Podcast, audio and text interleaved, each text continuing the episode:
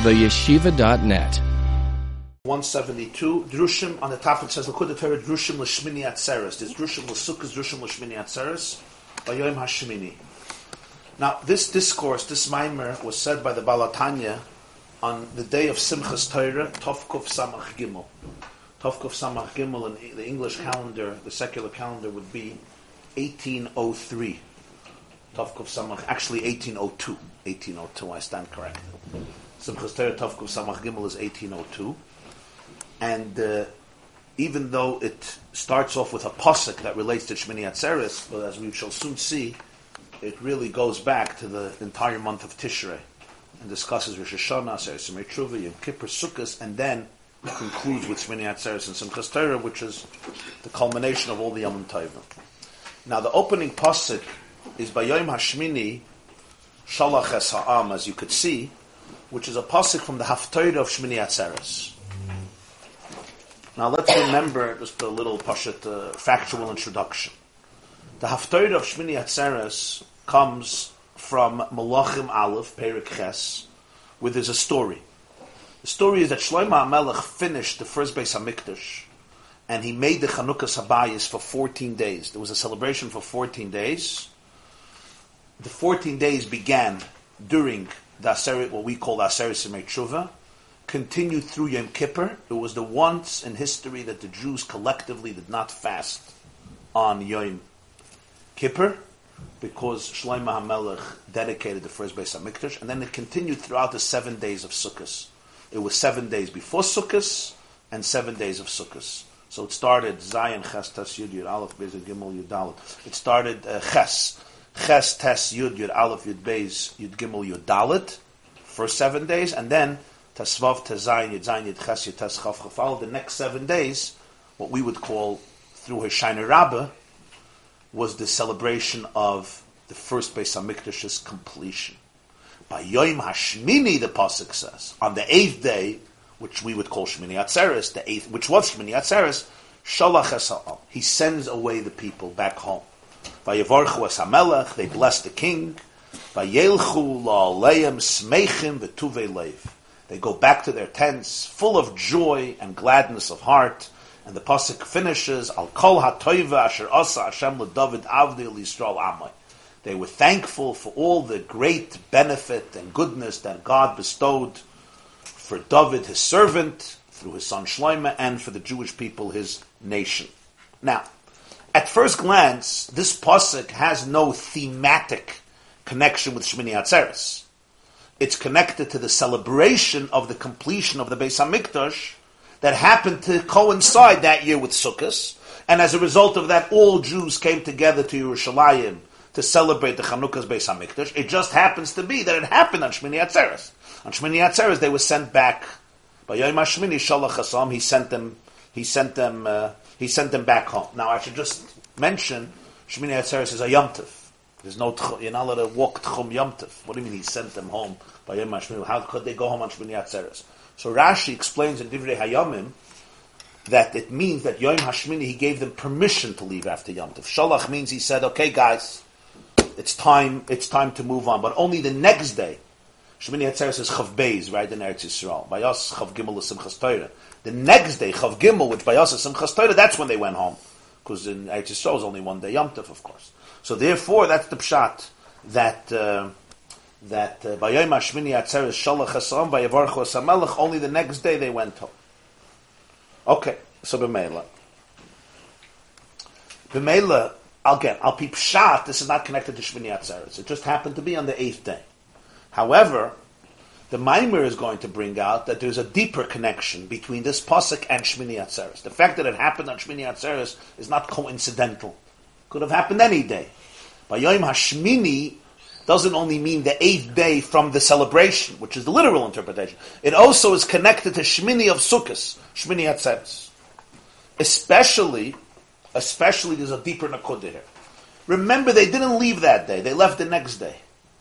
So why did he have to tell them a day earlier? Is the charaya that there was something about Shmini Atzeres that is connected to this message, and that's why, even though it wasn't necessary for practical reasons, but that demonstrates more that there's a thematic connection between the two.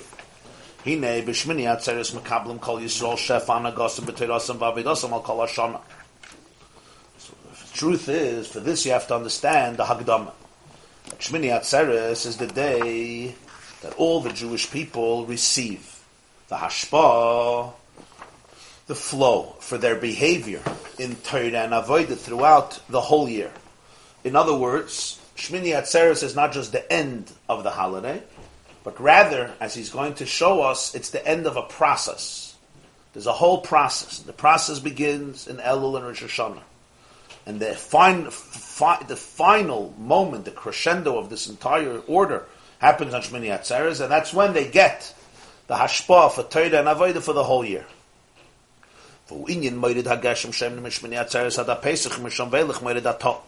This is the deeper reason for starting to say Geshem. On Shmini Atzeres, we start saying Moirid HaGeshem, he descends rain.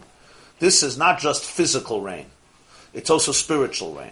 On Shmini Atzeres, you get the rain. In other words, the flow. The rain is a symbol of the flow of Hashpah for the whole year. They absorb it. They get the rain. They absorb this seed of heaven on Shmini Atzeres. And that's when you start saying Merid HaGeshem till Pesach, when it changes to Merid HaTal. Hine, shana v'shana tzarich liyas tchila resh shana yim kippur v'akach shmini atzeres. Now every year you have to have, you don't go, you don't come to shmini atzeres. There's no such a thing, shmini atzeres. You have to have a Rosh Hashanah. Then you have to have a Yom Kippur. then you have to have a Sukkot. And then you can have a Shmini Atzeres. In other words, to absorb the rain that descends spiritually on Shmini Atzeres, the flow of energy that will be able to give you your Torah and Avodah for the whole year, you must have the first Yom Tovim before it together, Shmini Atzeres is not a self, an isolated, self-contained holiday. It's the summation of the energy that accumulated throughout the entire month. To explain what we mean here. And this is ultimately going to bring us back to Shloimeh HaMelech's blessing the people, HaMelech sending the people home, and then blessing him, which we say in the Haftarah of Shmini Atzeres. The Pasuk tells us in Yirmiyah Perek Lamed Aleph, Oz tismach psula b'mocha. To understand the whole system of the Yom Tovim from Rosh Hashanah through Shmini Atzeres, there's a pasuk in Yirmiyah. Oz tismach psula b'mocha. Then the psula, the young uh, maiden, the young maiden is going to rejoice b'mochel in a dance. Yirmiyah Hanavi prophesies for the future. Oz tismach psula b'mochel. Grief will be transformed to joy and the psula will rejoice in a dance. Psula ibchinas knesses Yisrael mekar kol neshamas Yisrael. The name Besula is an expression for Knesset Yisrael, for the gathering of the Jewish people. What do we mean Knesset Yisrael? Mekar kol neshamas Yisrael. If you could bring all the neshamas together and bring them to their source of all the neshamas, the well, the spring, the fountainhead from which all neshamas emerge, that's called that's called the psula. That's the Knesset Yisrael where they're all together. And therefore he says, this psula is going to rejoice b'machal. B'machal yesh base pirush. The word machal has two interpretations in Lashon Kodesh.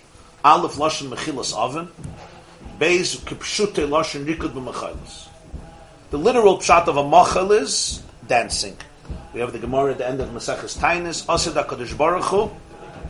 Asad HaKadosh Baruch Hu lasois Machal Tzadikim, and we have in the background an illustration as we began. Good so timing. we could vision, excellent timing. We have uh, the osmosis, there's, there's a connection. So us tismach psula b'machal, one is pashat rikud b'machalis, dancing with a machal. The first pshat, however, he says is machal from the word mechila, forgiveness. We have a whole Yom Kippur, slach lanu, mechal lanu, kaper lanu. Shetirachem aleinu v'simcha lanu, one of the most frequent words used in all of the tefillahs of Yom Kippur, because of the theme of the day, mechila, forgiveness. And that's the same etymology like the word machal, macholach, mechila, which is a dance. What's the connection? At first glance, the two words seem so distinct, so uh, disconnected from each other. What in the world is the connection between forgiveness and dancing?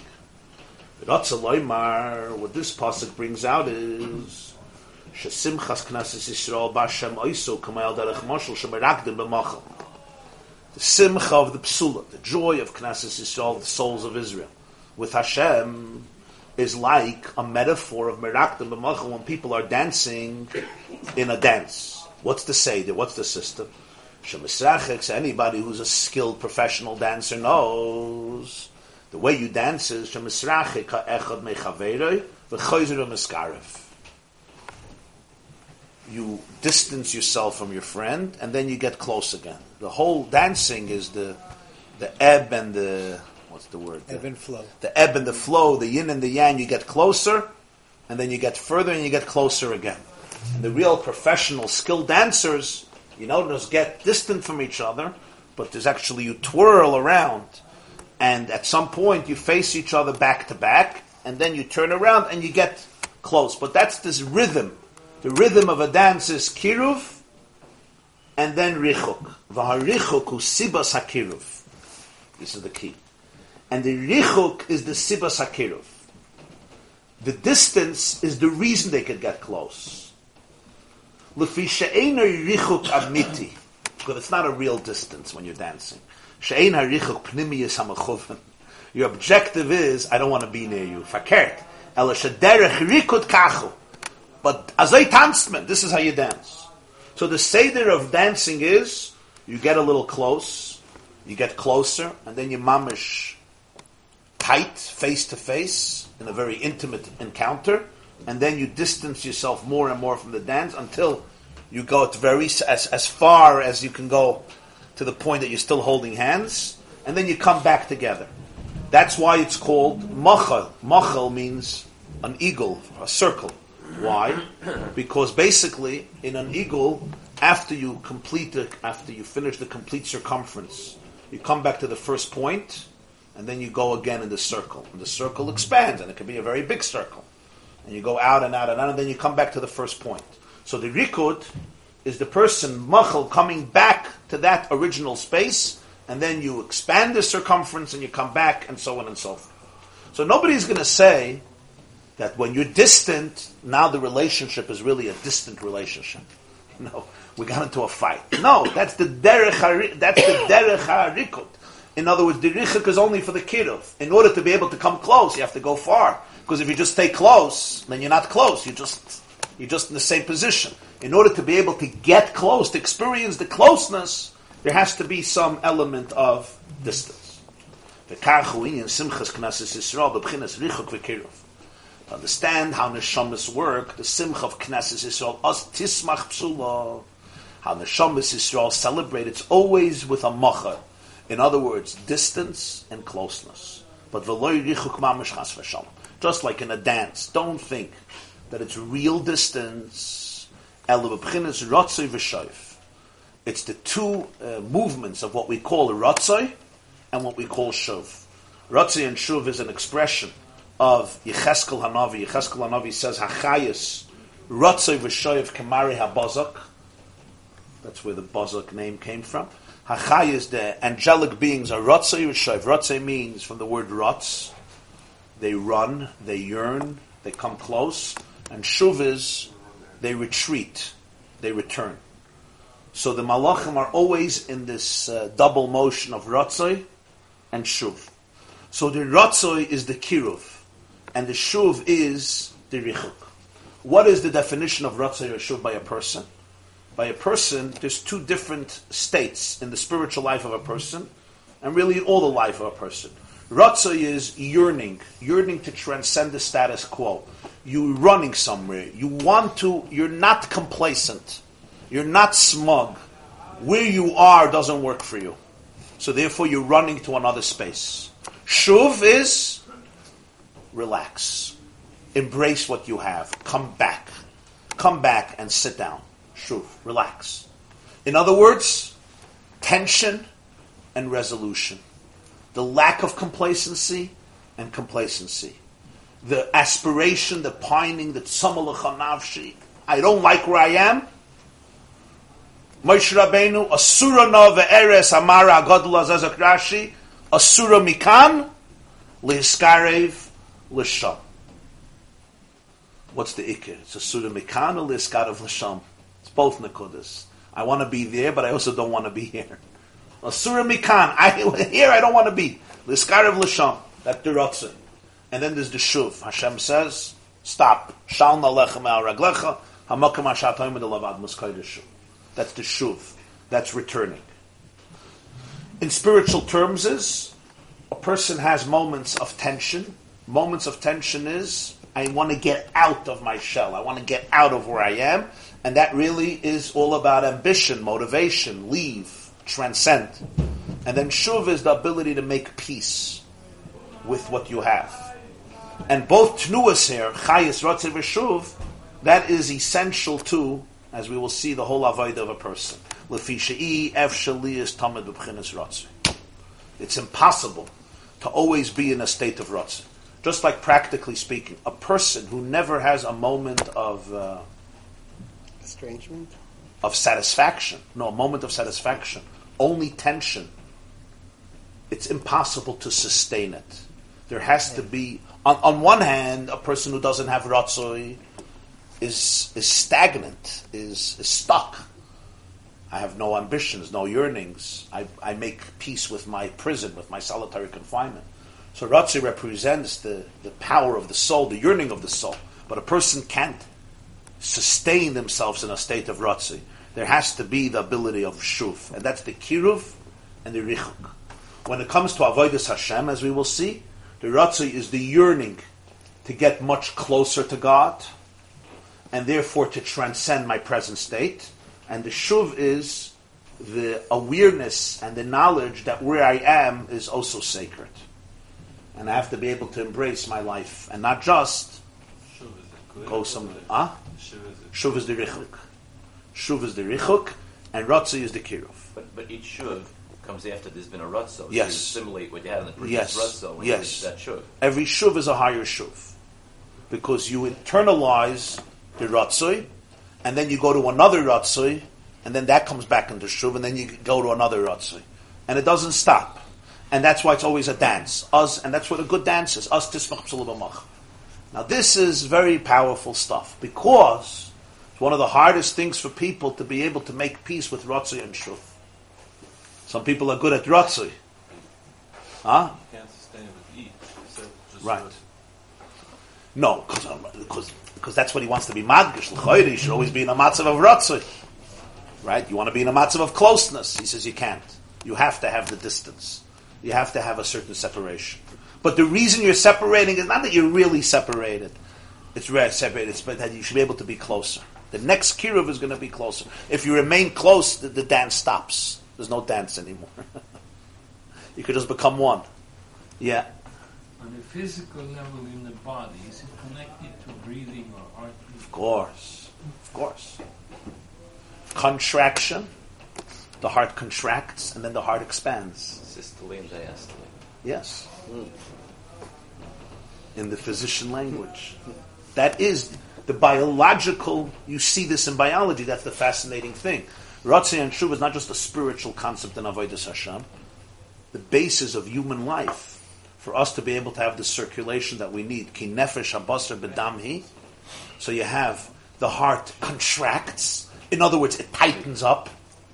It tightens up, and that's what allows the blood, right, to be released, and then the heart expands. That's the heartbeat, and that's the rhythm also in breathing. So you have the rotzi and you have the shuv. Well, Kamaimer, it says in Sefer Yetzirah, Sefer Yetzirah is one of the earliest, if not the earliest, Kabbalistic text. Rashi says in Sanhedrin, created by Adam Arishan, or some say by Rabbi Akiva. Akiva learned it, that's for sure, the Gemara says. V'imratz libcha shov le'echad. Sefer Yetzirah says as follows. If your heart is running, go back to one. V'imratz libcha shuv le'echad. Now it's interesting. There's a Gerson Sefer Yetzirah, imratz libcha shuv la'achar. Go back. But there's another Gerson Sefer Yetzirah, shuv la'echad. Go back to echad. So the Balatanya teaches that's the Chiddush. Gam bebchinas shuv yitvuka b'Hashem echad. Don't think that in shuv you lost sight of the echad, because it looks that way. Because ratzoi is where the person is feeling this tremendous inspiration.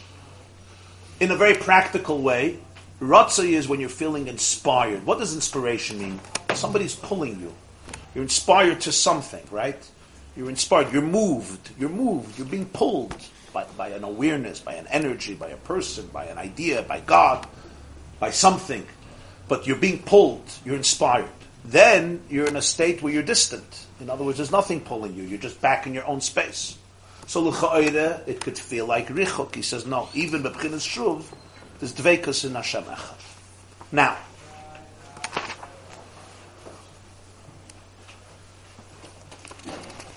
this concept of Ratzah and Shuv is going to be relevant to understanding all the Yom Tovim that he discussed of Rosh Hashanah through Yom Kippur, through uh, Sukkot, through Shmini Atzeres and Simchas Torah.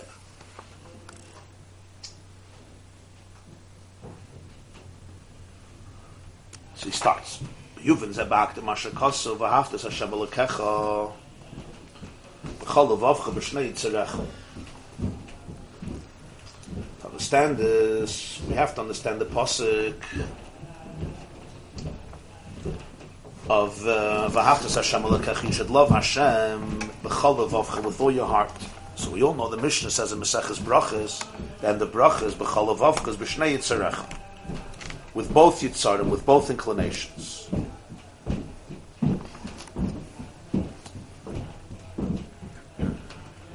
Lahavin eich tiya avas Hashem shenikru ra. This needs an explanation. How do you love God with your Yitzhahara, which is called Yetzer Yitzhahara, the bad, the negative inclination? So how do you love Hashem if it's a Yetzer Yitzhahara? What does the Mishnah mean? B'chol avavcha, with your whole heart, b'shnei Yitzhahara. So this is going to be an explanation that will allow us to understand the Pchin of Ratzeh V'Shuv, which is he's going to come back to show that the whole Tishrei is based on these two motions. The month of Tishrei is based on the Ratzeh and is also based on the Shuv. Different holidays represent different motions, different tnuas, and in each one itself you have both. Generally, it's the first half of Tishrei versus the second half of Tishrei. So the whole Tishrei is a dance. The question is which stage of the dance you're in. And in every Nakuda of every Yom Tov, you also have both, because everything is klal and pra. But first we have to understand the inyan of B'chol Levavcha B'shnei Yitzarech. Acha inyan ki ina yashnei levavas ba'adam. There are two hearts in each person. The hainu chalal hayamani v'chalal hasmoili. You have the right, what we call the right ventricle, and the left ventricle. What do they represent? Hayamani pointed tamid lavas Hashem boy. The two hearts, which represent two spiritual uh, states of consciousness of a person. The right ventricle represents the place of the Yetzer Tov, meaning it gravitates to love of God, Lodavka boy to Klifta. Vasmoili, the left is Lahepach, the opposite, Leiv Dvarim Zarim Gashma. To fall in love with alien things that are materialistic, divorced from a divine content.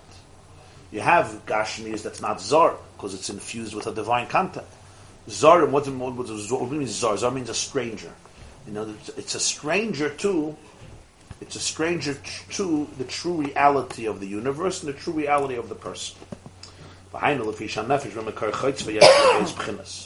reason the heart synthesizes both is because really the soul, in its source, Makar Chaitzva is the source from which it was uh, hewn, from which it was uh, chiseled out.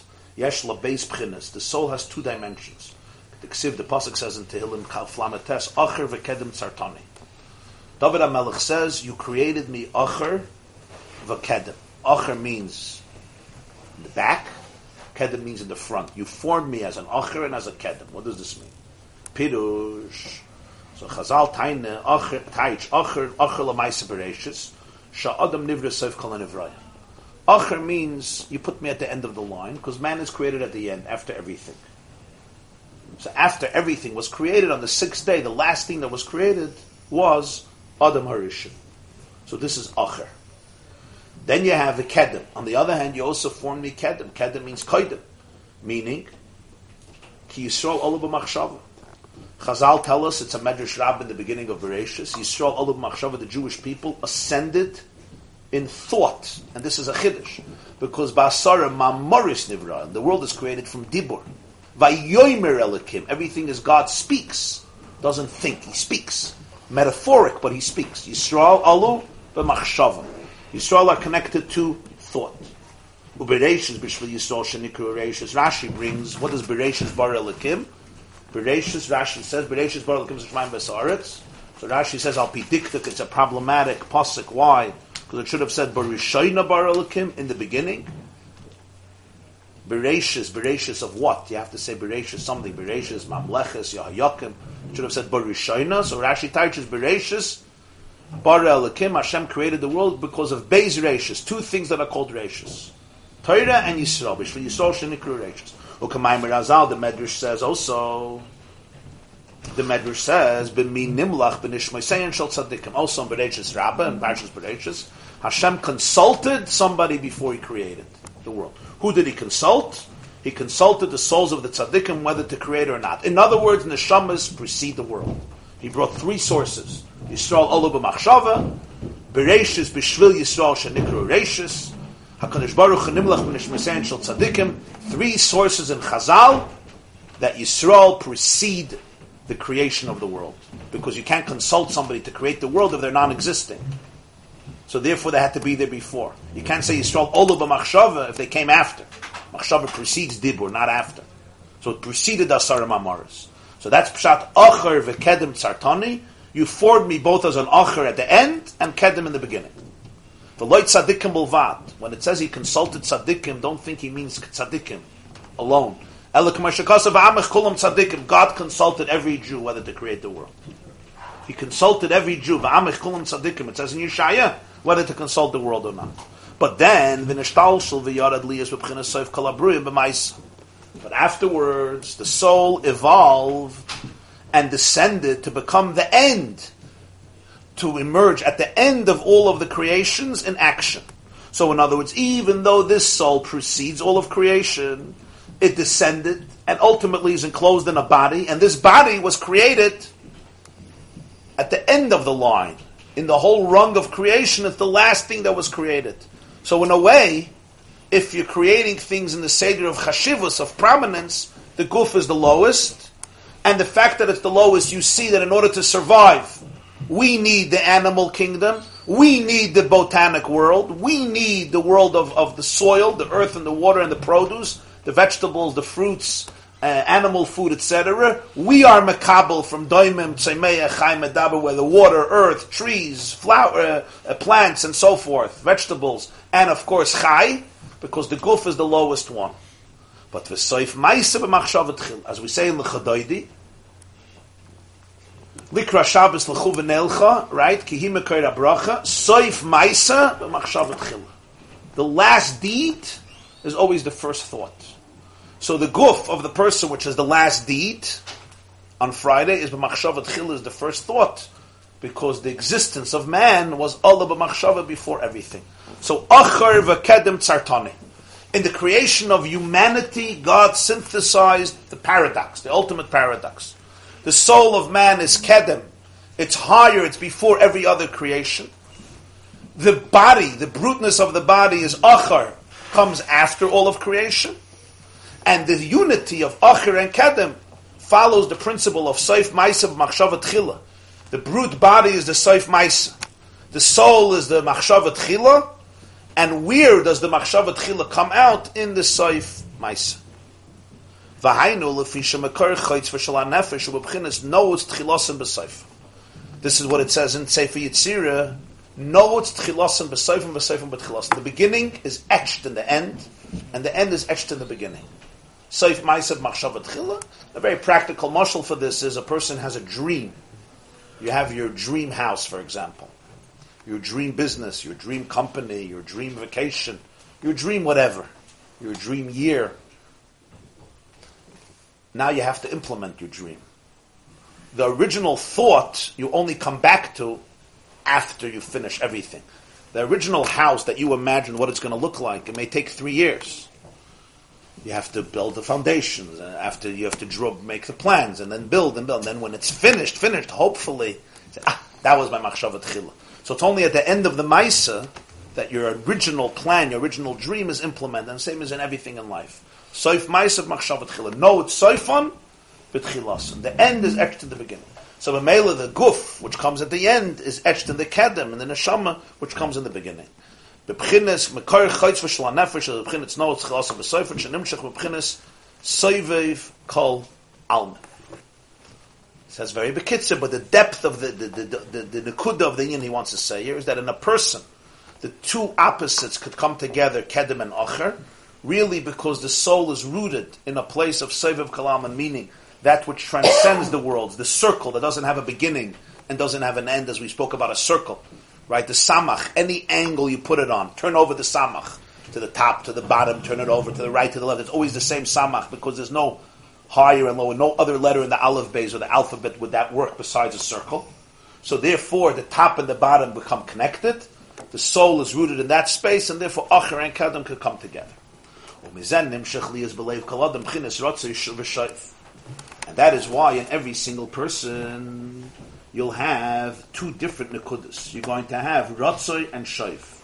In every single person, you're going to have both nekudas. There's a long, a long brackets here, right? But let's go after the brackets. You see, a long brackets after of Kalalman to uh, one, two, three, four, five, five lines from the bottom. From this, you have in every single person's heart two opposite experiences, Ratzi and Shaif. Because the soul, because life is a paradox, so therefore life is about a paradox. Because you're made up of a paradox, so your life is about a paradox. And this is a very fundamental idea in the Torah of the Balatanya. Life is full of paradoxes. Like with everything, stidus, contrasts.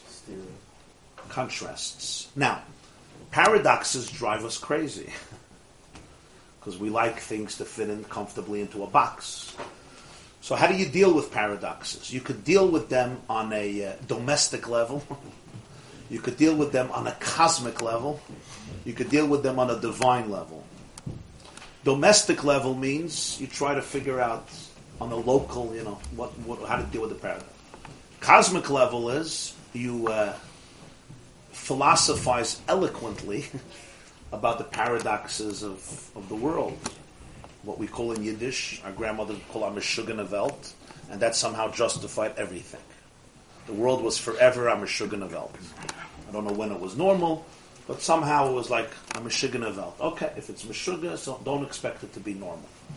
But the truth is, to really come to terms with paradox, you have to understand that the origin of life is based on a paradox.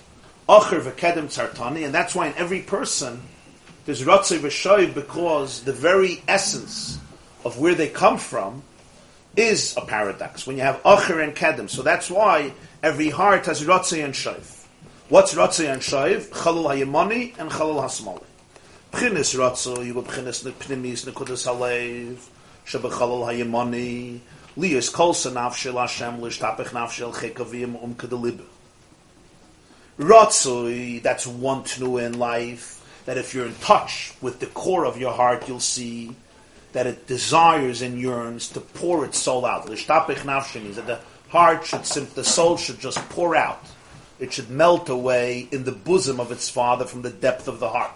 That's the Ratzoi. Because since Yisrael, Allah b'machshava, so therefore there is a chord in the soul that what it wants is it wants to go back to that original space of being a divine thought, because that's what it really is. Yisrael Olav Machshava. And that's the Ratzui, that there is a very real and authentic, if you could become aware of the properties of your soul, you'll experience the Pnimius Nekudas Alev and Chalal Yamani, the core, the Umka the Liba, which is the depth of the heart of the soul, the Chalal Hayamani, which has this yearning to become completely uh, absorbed in the bosom of its father. V'nikra taluma slave. It's also called the secret heart. And the reason is because not that it's concealed, it's inaccessible. That may also be true, but here it means something else. Because it's concealed in the heart, meaning.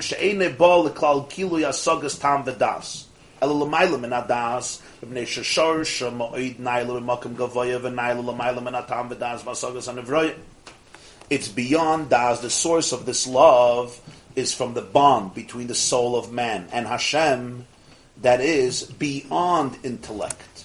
beyond beyond seichel. It's not something that can be grasped in hasoga and tam v'das.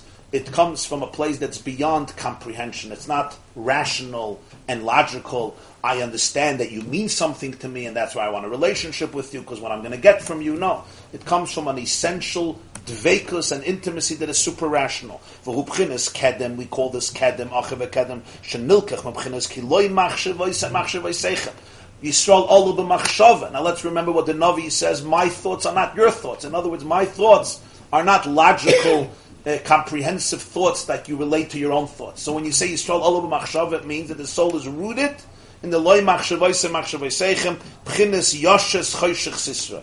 The pasuk says on this in Tehillim, Yudches, Yoshes Choshech Sisrei, which means his hiding place is Choshech, which is like Machshava, which is concealed from somebody else. It's darkness that's concealed from somebody else.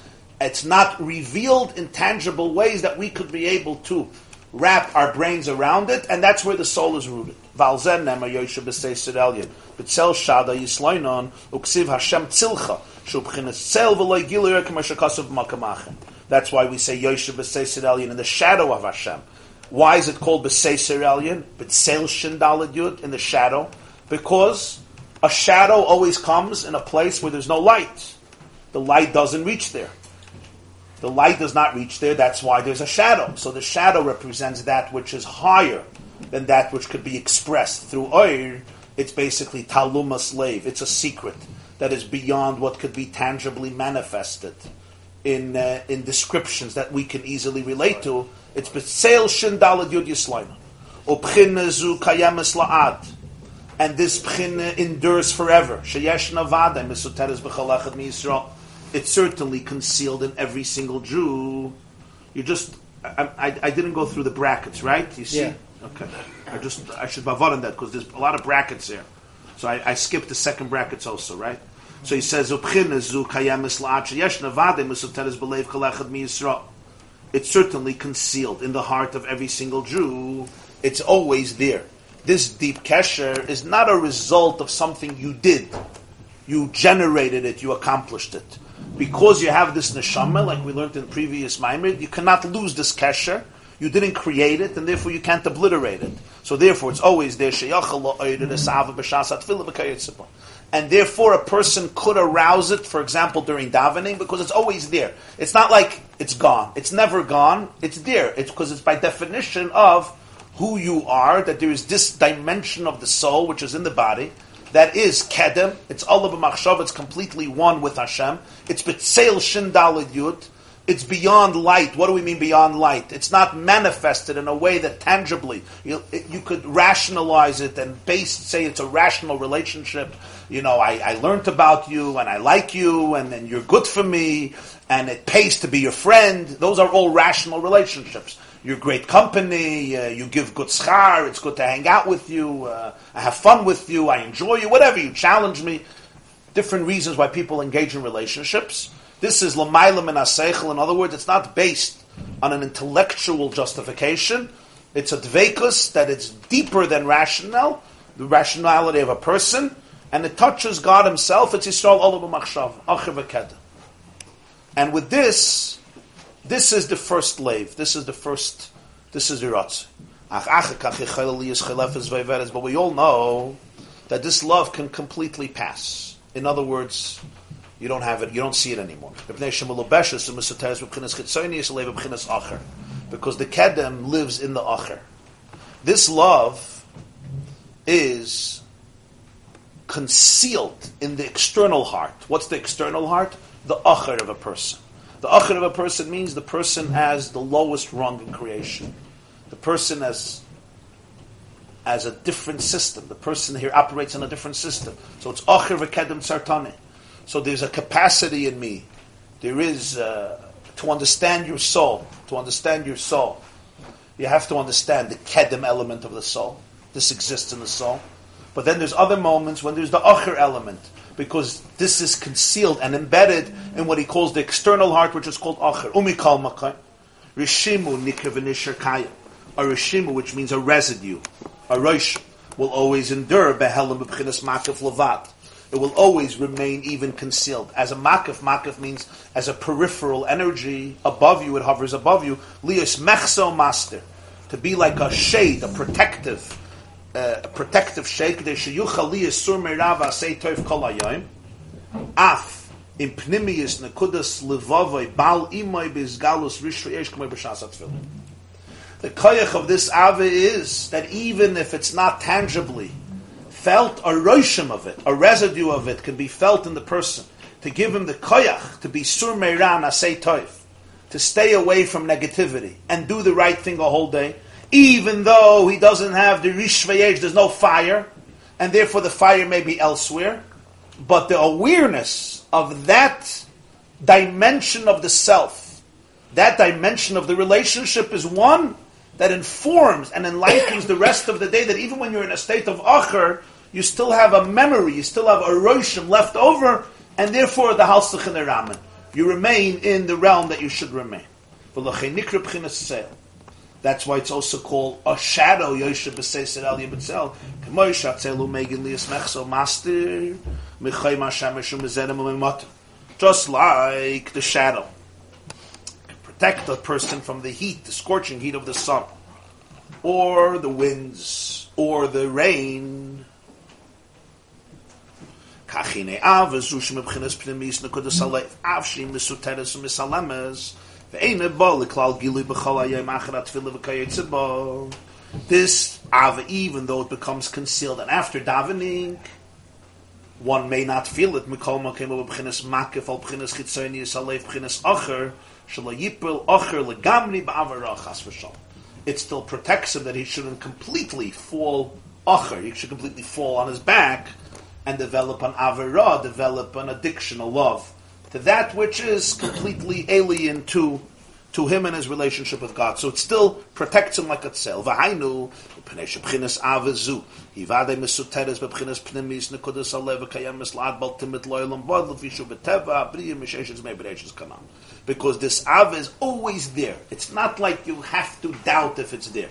This av is always there in the core of the heart. It will never ever falter. It will never move because it's in the teva habriya.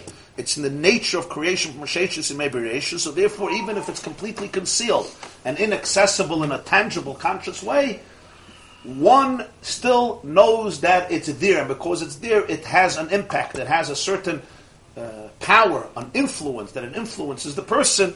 That the kedem influences the achar. So b'meila we have two pchinas in the heart, chalala yamani, chalala smoli, acher v'kedem, two pchinas in the soul.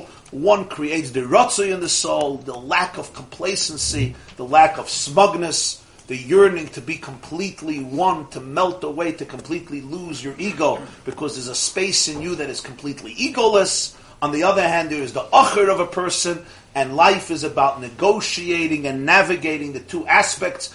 And even though a person may not feel the kedim, it's always there, and they could trigger it, they could arouse it, especially during the time of davening, which is the objective of davening. But nonetheless, even after that, it always remains, it always remains present.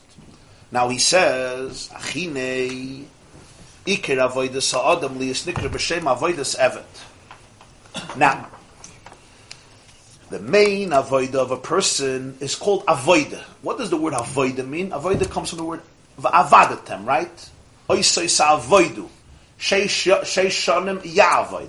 The concept of avoidus evet, which means the avoid of a servant. V'ikir ha'avoida belief. Now the main avoid is in the heart, kediksiv, we say Krishna, ula avdoi, how do you serve him? B'chol levavchem. It means to extricate this love from concealment to revelation. So the avoida is the avoidus of Evet, and the avoida believe is to bring out the ava from believe inside one heart to the outer heart. L'hamshich b'chinas yoshes chayshich sisre hanal li is b'chinas or v'gili k'diksiv ki eshav b'chayshich havaya early. To bring out the chayshich. Which chayshich? This is a positive chayshich. This is a chayshich that's higher than oir.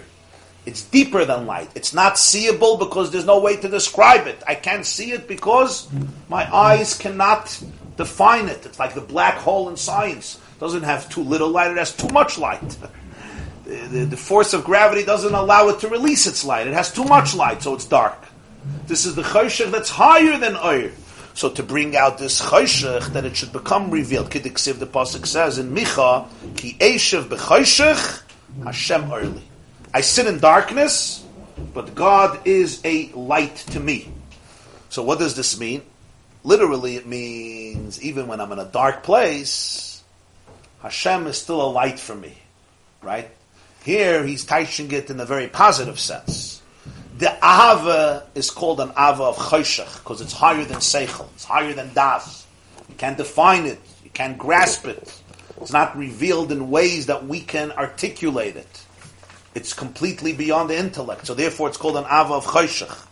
But Ki Eshev b'Choshech, this Ava which is called Choshech, one ought to turn it into Oid, in other words, that it should be able.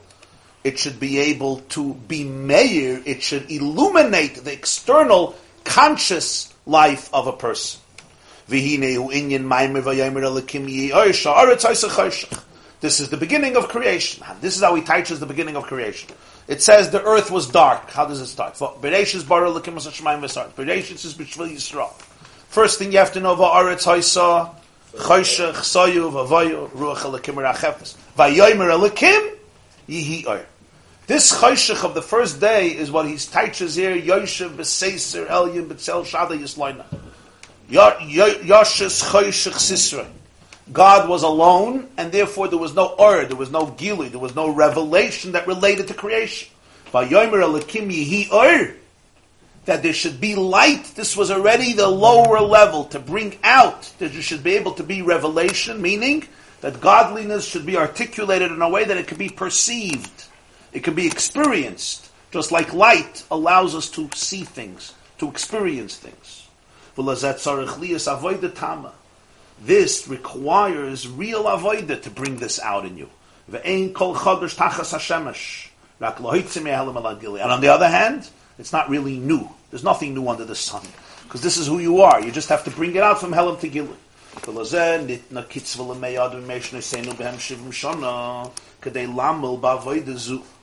For this, every person was given their measure of life. The Pasuk says, the days of our life is Shivim Shana or Shmainim Shana, in order to harav lamel, to work with this avodah, that the ava of the heart should be felt in the external heart. The inyan shivim shana bir hakasav yameshin aisenu bahem, bahem daika, shebchinas and shusarab. The Torah, the Pasuk defines the function of these 70 years. It says yameshin aisenu bahem, in the plural. What's bahem in them? Life is called Rishus Harabim. It's a Rishus of the public, of multiplicity. So that's why it's Behem. In other words, the whole Kavana is that to bring out Bahem in the Rishus Harabim of a person, meaning the part of life where you feel everything is fragmented, or Rishus Harabim, nothing is connected. There are many, many diverse people. In Kedusha, there's a sense of Achdus, of unity. Everything is one. The closer you feel the presence of God, the more things become a Rishus Hayachid the further you go away from the source, everybody's on their own. I am I, you are you, and everybody has their own issues. The more you feel the source, the more there's oneness. The less you feel the source, the more there's rabbi.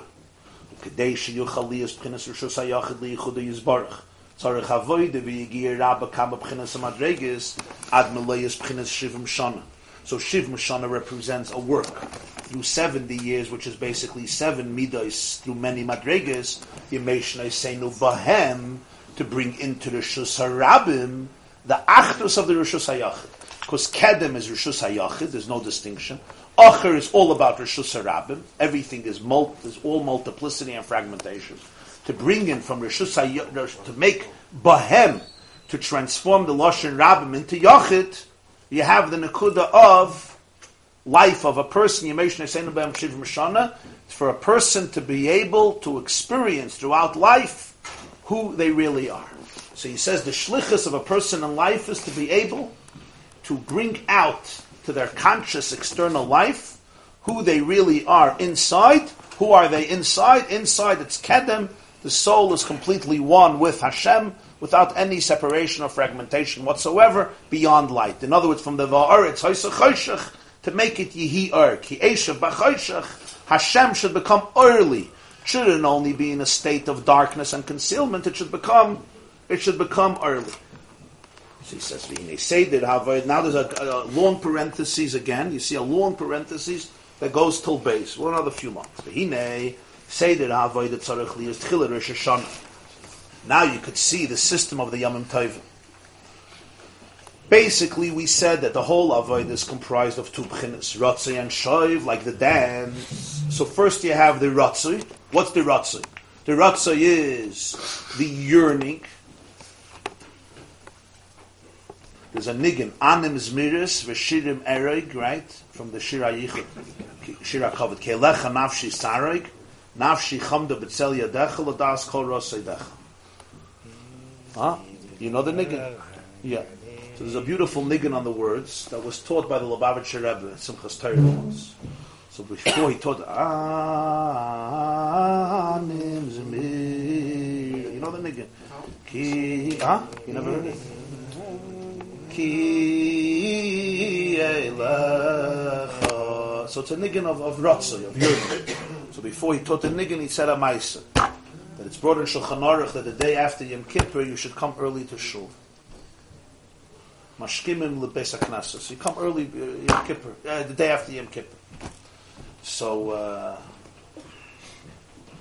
people came to shul, in shtetl, they came to shul, and they came to shul to daven early shachris, and they saw that there was a Jew on the bimah with a talus, and he was singing Anim's Midas V'Shidim. He never left the shul after the Ne'ilah. Why? Because during the Ne'ilah, there's such a feeling of dvekus that it, he didn't want to tear himself away from it. He didn't want to leave the state of Ne'ilah, where basically from there it goes downhill. You go right back into the real world. And even though it's still Asukah, it's Tishrei, but it's not Ne'ilah anymore. The Dveik, especially by Shema Yisrael Hashem Elokim, by Ne'ilah, there's such a deep intimacy, he didn't want to leave intimacy with God. So he didn't go home. He stayed with his talis. The next day, morning, they found him with the kittel of talis, and he was singing this niggun on his mitzvah. This was the hakdama that he gave before he taught the niggun. So you see, the rhythm of the niggun represents this tnua of nafshi chamda betzel yadech ladas kol rasedach. That's rotzi. That's one tnua. But you don't stay by rotzi. Because there's an acher, and the acher will emerge. There's an acher that emerges. That's the second part of the person person as a lowly, physical, often beastly creature. The goof that actually is desperate for food. It's desperate for animal food, for vegetables. It's lower than Daimon Tzemechai. It's inferior. It's the most inferior creature.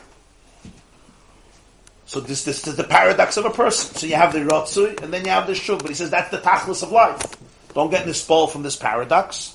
That's the whole Yemesh Noisenu Bohem. You got to work with the Rishus Rabbim, with the world of multiplicity, the world where there's no unity, where there's no inspiration. But the goal is to stay Barutzi, finish up Barutzi, no? The dance, no?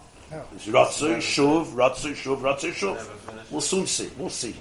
The ultimate goal. It's not so poshut. So therefore, you have these. You have these pchinas. Now we're going to see. okay, Now, so now we're going to establish that the whole rhythm of Tishrei is a dance. Tishrei is a dance, meaning generally Tishrei has two sections, and people feel it. There's Rosh Hashanah and Kippur segment of Tishrei. There's the Shmini Atzeres Simchas Torah. There's Sukkot and uh, Shmini Atzeres segment of Tishrei. Generally, Rosh Hashanah and Yom Kippur is the void of Ratzah. Sukkot and Shmini Atzeres is the void of Shuv. Rosh Hashanah and Yom Kippur is the time that the soul is capable of getting in touch with its primordial, deepest, profoundest essence. And therefore it expresses itself in the yearning to melt away in the bosom of its father. That's the Nekudah of Rosh Hashanah Yom Kippur. That's what the whole experience revolves around. Then you have the Avoid of Sukkot, which celebrates nature. Person goes outside to the world. Person takes the Dalad Minim. It's a different tnu. It's not the tnu of Ratzoi of transcendence, but it's more the tnu of returning, of what you received, Rosh Hashanah Yom Kippur, Ki Eshev B'choshech should be Hashem early. Vayomer Elikim Yihi Ur. It should be able to be accessed in the tangible life of the person. That's the avoid of sukkahs. That's why in the soul, Rosh Hashanah Yom Kippur is a very different energy than the avoid of sukkahs. However, in each one there's Ratzi and Shoy, because there's never a Ratzi without a Shuv, there's no Shuv without Ratzi. For them to be dynamic. It's always complicated.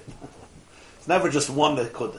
So that's why in Rosh Hashanah, you have also the two Nekudas and Yom Kippur, and in Sukkot, you also have the two Nekudas, and in Shmini Atzeres Simchas you also have these two Nekudas, as he's going to go on to explain. You see page 173, it's Pei Zion. Pei Zion, Daf Pei Zion, column 1, on top it says Drushim Lashmini Atzeres. Put this on vibrate.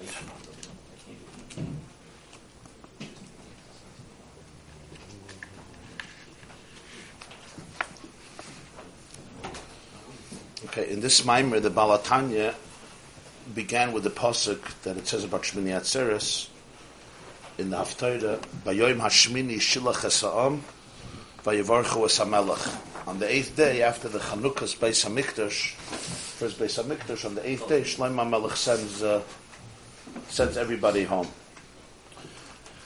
And he begins explaining that the, the the Chodesh Tishrei is a Chodesh filled with many different Yomim Tovim. As we know, of course, Rosh Hashanah, Sesame Tshuva, Yom Kippur, the preparation to Sukkot, Sukkot, Shmini Atzeres. But it's not some random um, holidays that were all put together in one month, you know, one month that's filled with action, non-stop. But there's actually an order, there's a system, there's a rhythm. In other words, there's a, a beat, if you will, to all the Yom Tovim of Tishrei from the beginning throughout the month.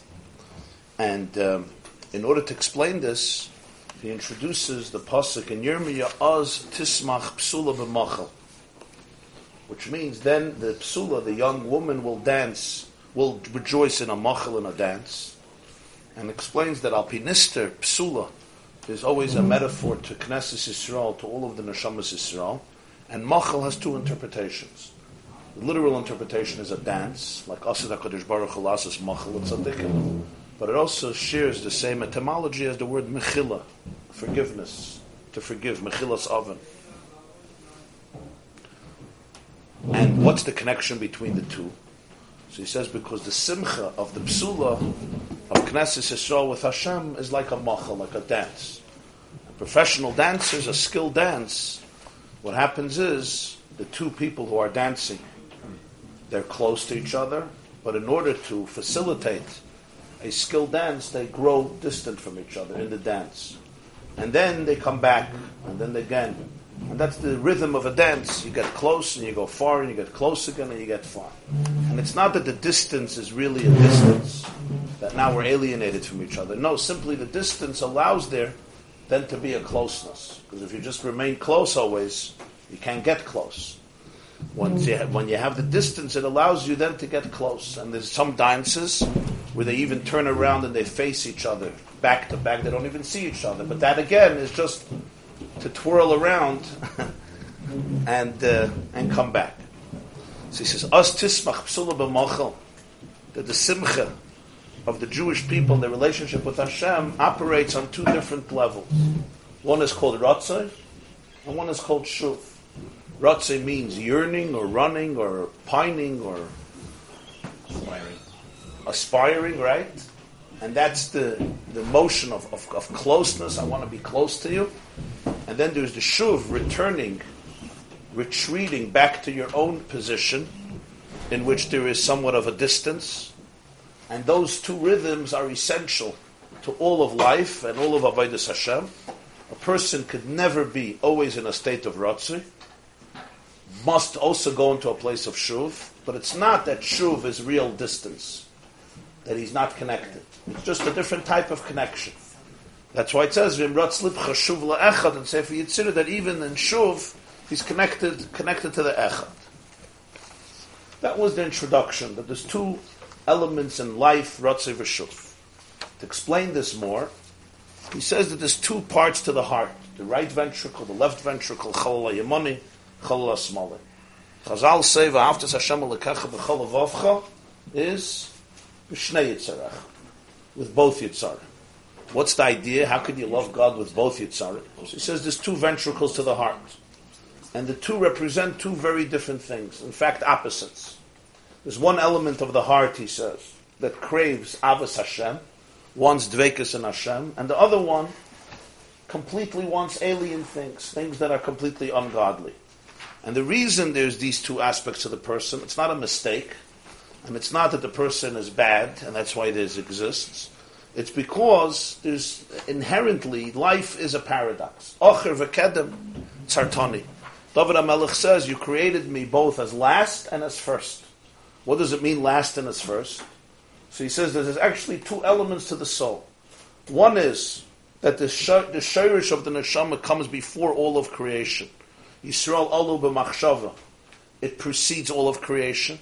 On another level, acher is that the body in which the soul descends was created after everything. So the soul of the human being precedes all of creation.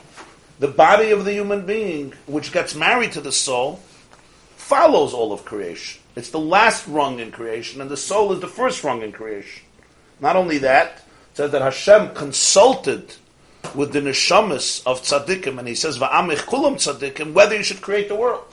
So not only are they the first creation, they are like the the founding fathers.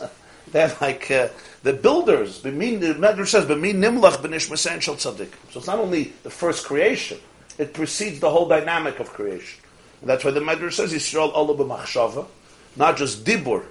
The whole creation is dibur, and this is machshava, which is more intimate. It's, it's more internal. And yet, the same soul marries and goes into a body that was created last, after everything, after animals, after fish, after everything. On Friday, this was the last. To the point that the human being needs all of the other creations to survive. We need daimon, we need the earth, and we need the water, and we need botany, we need produce, and we need animals. We can't live without them. Why? Because we are like the lowest rung. And this is the paradox that every life has to deal with. So even the most perfect, ideal, pure, unblemished, righteous life, there is a major, major contrast that comes together in living. So uh, to put it in very simple English, what this means is that to be a human being is not easy. To live is not easy because you're always negotiating a contrast, and not just a contrast, an absolute contrast, a contrast of extremes. And that's why humans are capable of such extremes, because we, we negotiate with extremes. The first step is to understand this, to be aware of it. It's not a mistake, it's not a tragedy, it's not because you're meshuga, or you're crazy, or you're having a bad day. Every day could be a bad day, and every day could be an awesome day. If you master the, the art of uh, paradox, then every day is a very powerful day because you put it in context of the story of creation, of the story of existence. And if not, they could tear a person apart because they think they're, they're split, they're schizophrenic, they're toit meshuga, and they don't know who they are.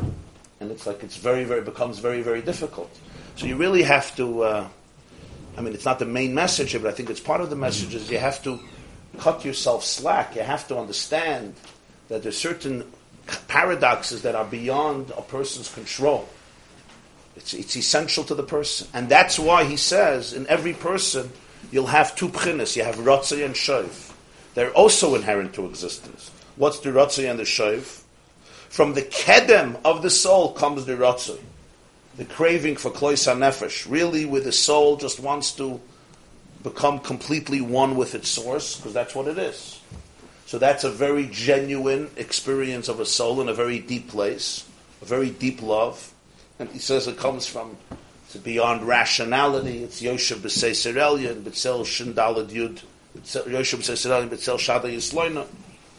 And that gives the person the power that even the rest of the day, even when they're not feeling this, they should remain protected.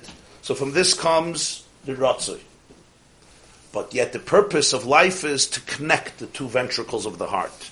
The Acher v'Kedem Sartani. Ula avdoi that the love of the kedem should be able to permeate even the acher.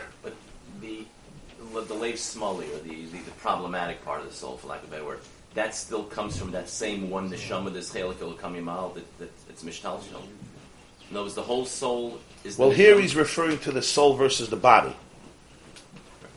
So he's talking about the the the, uh, the, the Leif Hasmali or the uh, the Chalav, uh, he's not talking about the nefesh behemoth part of the soul. He's talking really about just the influence of the guf on you, or is he talking about part of the soul that we? Yeah, in other words, that this soul ultimately de- uh, descends and descends and has to become a soul that's, that accommodates and becomes one with the So body. It's, it's In, in, that in that soul, yeah. And do these pchinas of smoli and uh, you know match up to nefesh behemoth? and Yes, of course. Okay. Yeah. The Nefesh Bahamas will affect that aspect of the Nefesh Elokis that would be like the Yaakov versus the Yisrael that has to come into that space. And that's why there is this Ratzai and Shoiv, and both are very genuine experiences. There's the element of Ratzai, and there's the element of Shuv. And uh, so he says, but the Tachlis is that ultimately the two should be able to be synthesized. And this takes a lot of avoida. And he says this is the avoida of life. Every person has their years. Emotion Seinu Bahem, Shivim Shana, Bahem Loshen Rabim, in order to transform the Rishus HaRabim into the Rishus HaYachid. That was the Nakuda, uh, I mean, in a very brief of what he said till now. Now he continues, Siv Beis, Perik Beis, you see, Daf Pezai in the first column, page 173. V'hinei Seder HaAvoida Tzorech Li is Tchila Rosh Hashanah. The Seder of this Avoida has to always begin with Rosh Hashanah. After we explained that Avoida includes two rhythms, Ratzah and Shuv. And by the way, Stam, it's interesting, there's a, elsewhere the Baal HaTanya says in Bereshit, Torah Bereshis, that a real niggin, every real melody, will always have a Ratzah element and a Shuv element. There's the element of, he says, about every real melody. You know, he himself was a, a genius composer, something uh, unique composer. I mean, you could hear from his Nigunim, the Daled Bavos or Avinu Malkenu or Kol Doidi Doifik, even Keli brilliant compositions. So he says somewhere else that there's an, every niggin has in it, a real niggin has in it the Ratzui and the Shuv. If you'll analyze any profound melody, any profound ballad, there's the element of the niggin where you're not at peace with yourself, you learn you yearning to you're yearning for something else.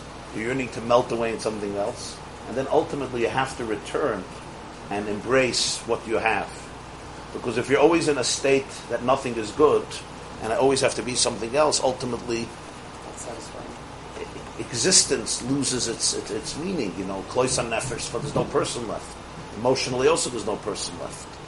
So it's always a, a, a, a, a like a seesaw. What's the word? Uh, yin and yang, a, a ratzah and shuv, where there's a pull of aspiration, and then there's shuv, like tension and resolution, really. Tension and resolution, ratzah v'shuv.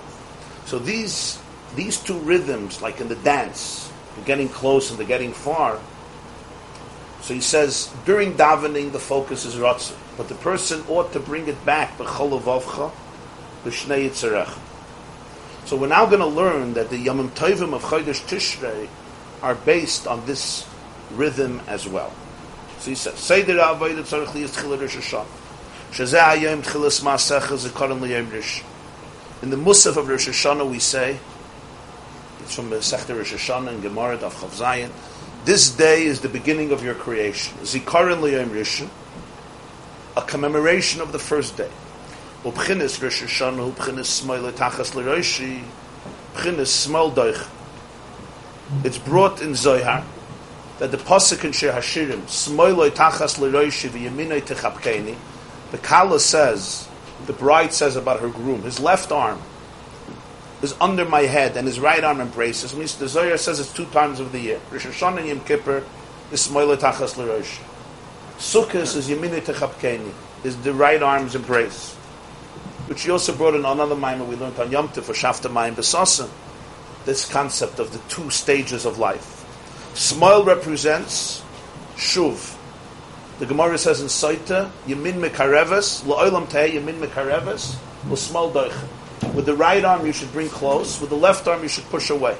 Here he's touching pushing away doesn't mean pushing away as rejection. Pushing away means pushing away as independence. It's a very different shot in Small Doicha. Small doicha doesn't mean I push you away. Get out of my life. Small doicha means it's not a moment of closeness, it's a moment of distance. It's a moment of autonomy, of independence. So he says, "V'chein seder avodah sa'adam tchili b'bchinas small doicha b'bchinas richa." In the seder of avodah, it starts with Rosh Hashanah, which is, as the Zohar says, small tachas l'roshi, which small represents small doicha richuk dahainu sheyidme benavshe kilu hu rochik ma'ashem u'kamayim razal yeh beinecha karosh. The person is medame benavshe. He uh, imagines in his soul as though he is far from Hashem, and as the the Maimon Chazal, the Gemara says in Nida that uh, a, a, child in the womb, a Nida Aflamet, a child in the womb of its mother, they teach him the whole Torah, and before he leaves, they make an oath, right? The Gemara says they tell the soul. Even if the whole world will extol you and say you're a tzaddik, in your mind you should experience self karasha. What does this mean? What does it mean? He says, It means that the person ought to be very honest with themselves and break down and see where they're distant. All the confessions, all the slichas that the Chazal or the Geonim or the Rishonim instituted before Rosh Hashanah, meaning in Elul, or Aseres Yemei Tshuva slichas. What is it all? Liris ba'atzme kol shaboy. It's really an act of where the person ought to uh, open themselves up to everything. The ultimate vulnerability to see, to be open to every nakuda in me that needs help, that needs fixing, that is off. Which creates a very profound humility and a humble heart on the distance that one may have from God. Somebody is a master of cheshbon hanefesh. He really can analyze his words, his thoughts. He's not afraid. Naturally, what this creates is a humility in the heart and a subservience fashion. So, what this is really, this is small doich. What does small doich mean? Small doich means the ability of a person to be completely honest with everything about their life. Now we know how difficult this is. For a person to really be open, as he puts it here, to see liras ba'atzme kol shabbat. And this is not, as we will see in an accusatory way, simply to break a person, to crush a person. It's part of a dance, it's part of a rhythm. There's no real wholesomeness if a person is not ready to uh, break down. If a person is not ready to uh, break down all of the aspects of their life and really see what's going on, there's no way of repairing it and making it wholesome again. You could make believe you're wholesome, but you're skipping over the truth. When you're skipping over the truth, the intimacy is not going to be a real intimacy. It's going to be substituted by a fake intimacy because you didn't work through the broken parts. So he says, But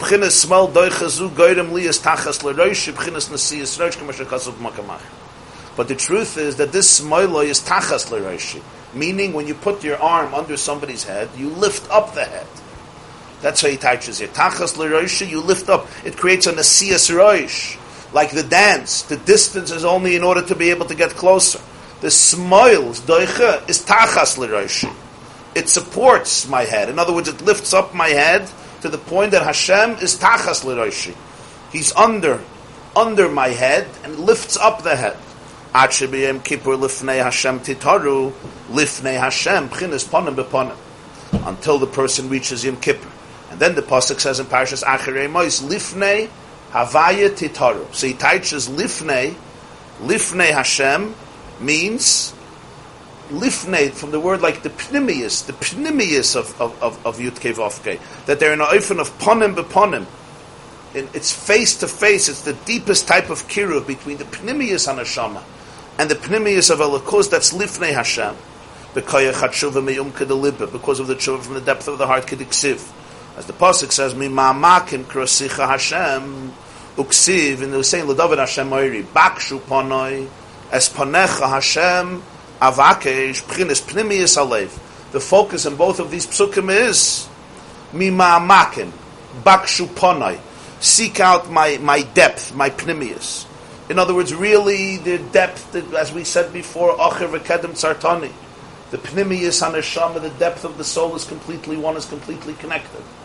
For a person to be able to feel the closeness, the dance goes first in another direction. Another direction where we actually turn around from each other and we don't see each other. That moment we feel distant. Are we really distant? No, we're getting ready to turn around and get close. What does this mean in life? In life, if you're never feeling your distance, you'll never be able to feel close. If you always feel close, it's not real closeness. Because you're not going through the real process of who you are, you're ignoring it. So, first of all, you're ignoring it, so it's going to come to bite you. Whatever you ignore comes to haunt you after. You know, if you repress it, it doesn't disappear. We all know that. Question is when it comes up, how it comes up, but it's there. You can't ignore an infection and put a band-aid and uh, you know drink a cup of lemonade or have ice cream. The, the infection has to be dealt with. The toxicity has to be dealt with. If not, it comes to bite us. Besides the fact I can't really experience closeness with you because I'm not really close. Because there's stuff that I'm not worked through. But if I go into that place, it's painful. There's a distance there because there's unresolved issues, there's unresolved tension there. But it's the only way I can get to the Yemina Techavkeni, the Smoila Takas L'Rosh. So he's going to explain that the Rosh Hashanah Yom Kippur is one part of the dance, and then Sukkot you could turn around. But without a Rosh Hashanah Yom Kippur, you can't turn around because you like skipped over that part.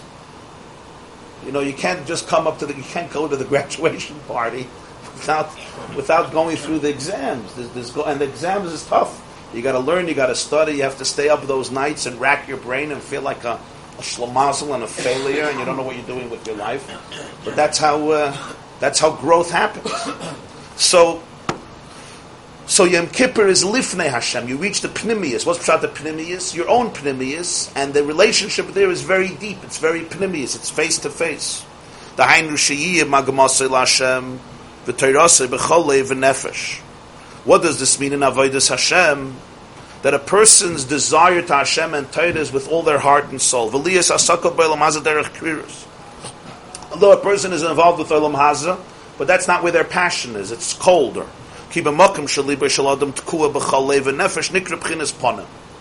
Here's a definition.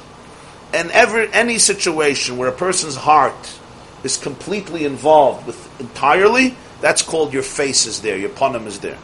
V'zeu inyan liba v'nav. Face to face does not geographically that I'm looking at you, you're looking at me. We could both be looking at each other and estranged from each other. Face to face means my entire heart is here. I could be looking at you, we could be right near each other, but we're back to back. Back to back doesn't mean we're not looking at each other. Physically, we could be looking at each other, we're not interested in each other. Even if we're interested in each other, we're not fully interested in each other. It's just to be yotze. So just like everybody understands, you're talking to somebody and you're busy texting to somebody. It's not called a conversation. A, why? You're there, you're talking, you're listening, you're talking. Because half of your heart is not there. Maybe 90% of your heart is not there. So it's a definition of ponim beponim, bakshu fonoi. Seek out my pnimius, as panecha Hashem avakish means that I'm fully, fully present. My entire presence, my entire heart, my entire soul. That's what ponim beponim means. It's a kiruv pnimi. So when you say a person is face to face with God, it means they're alive with each other. He's present in the relationship. Mashenken ala The opposite is nemer. On this, the pasuk says, "Kiponu elai oirif." Yirmiyah Navi says in Perik Beis, "They have turned their back to me, oirif, their nape, their back, v'loiponim." What's pshat? You turn to God. It's not that you don't turn. That's why he says he doesn't say loy ponu elai, ponu elai. You did turn to me. You do the right thing. You show up to shul. You do everything right. But it's bebchinas kriros. But you're cold. You're there. You turn to me, but you turn to me with your back. You come. You show up to the wedding. You show up to the event, but you're there with your back. You don't show me your face. Where, where is your, your heart has to be somewhere. Where is your heart? Where is your pnimius? Where is your depth? It's Pchinas Achirayim means it's focusing on the back. Achirayim is the hind part, which basically represents uh, the back part, so to speak, of God in the sense that even though everything has his energy, but his energy is not manifest. So his face is not there. His back is there. Shem shem rechokim er panav yizbarach when the person becomes obsessed and involved in materialism, that becomes their ponim. Comes to Hashem, they do everything, but it's with a back. I'm not really present.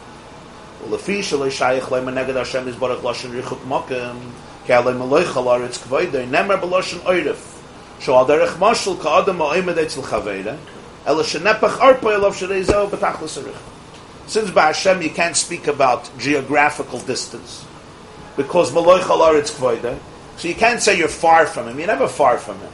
He's not far from you, you're not far from him. He's right here.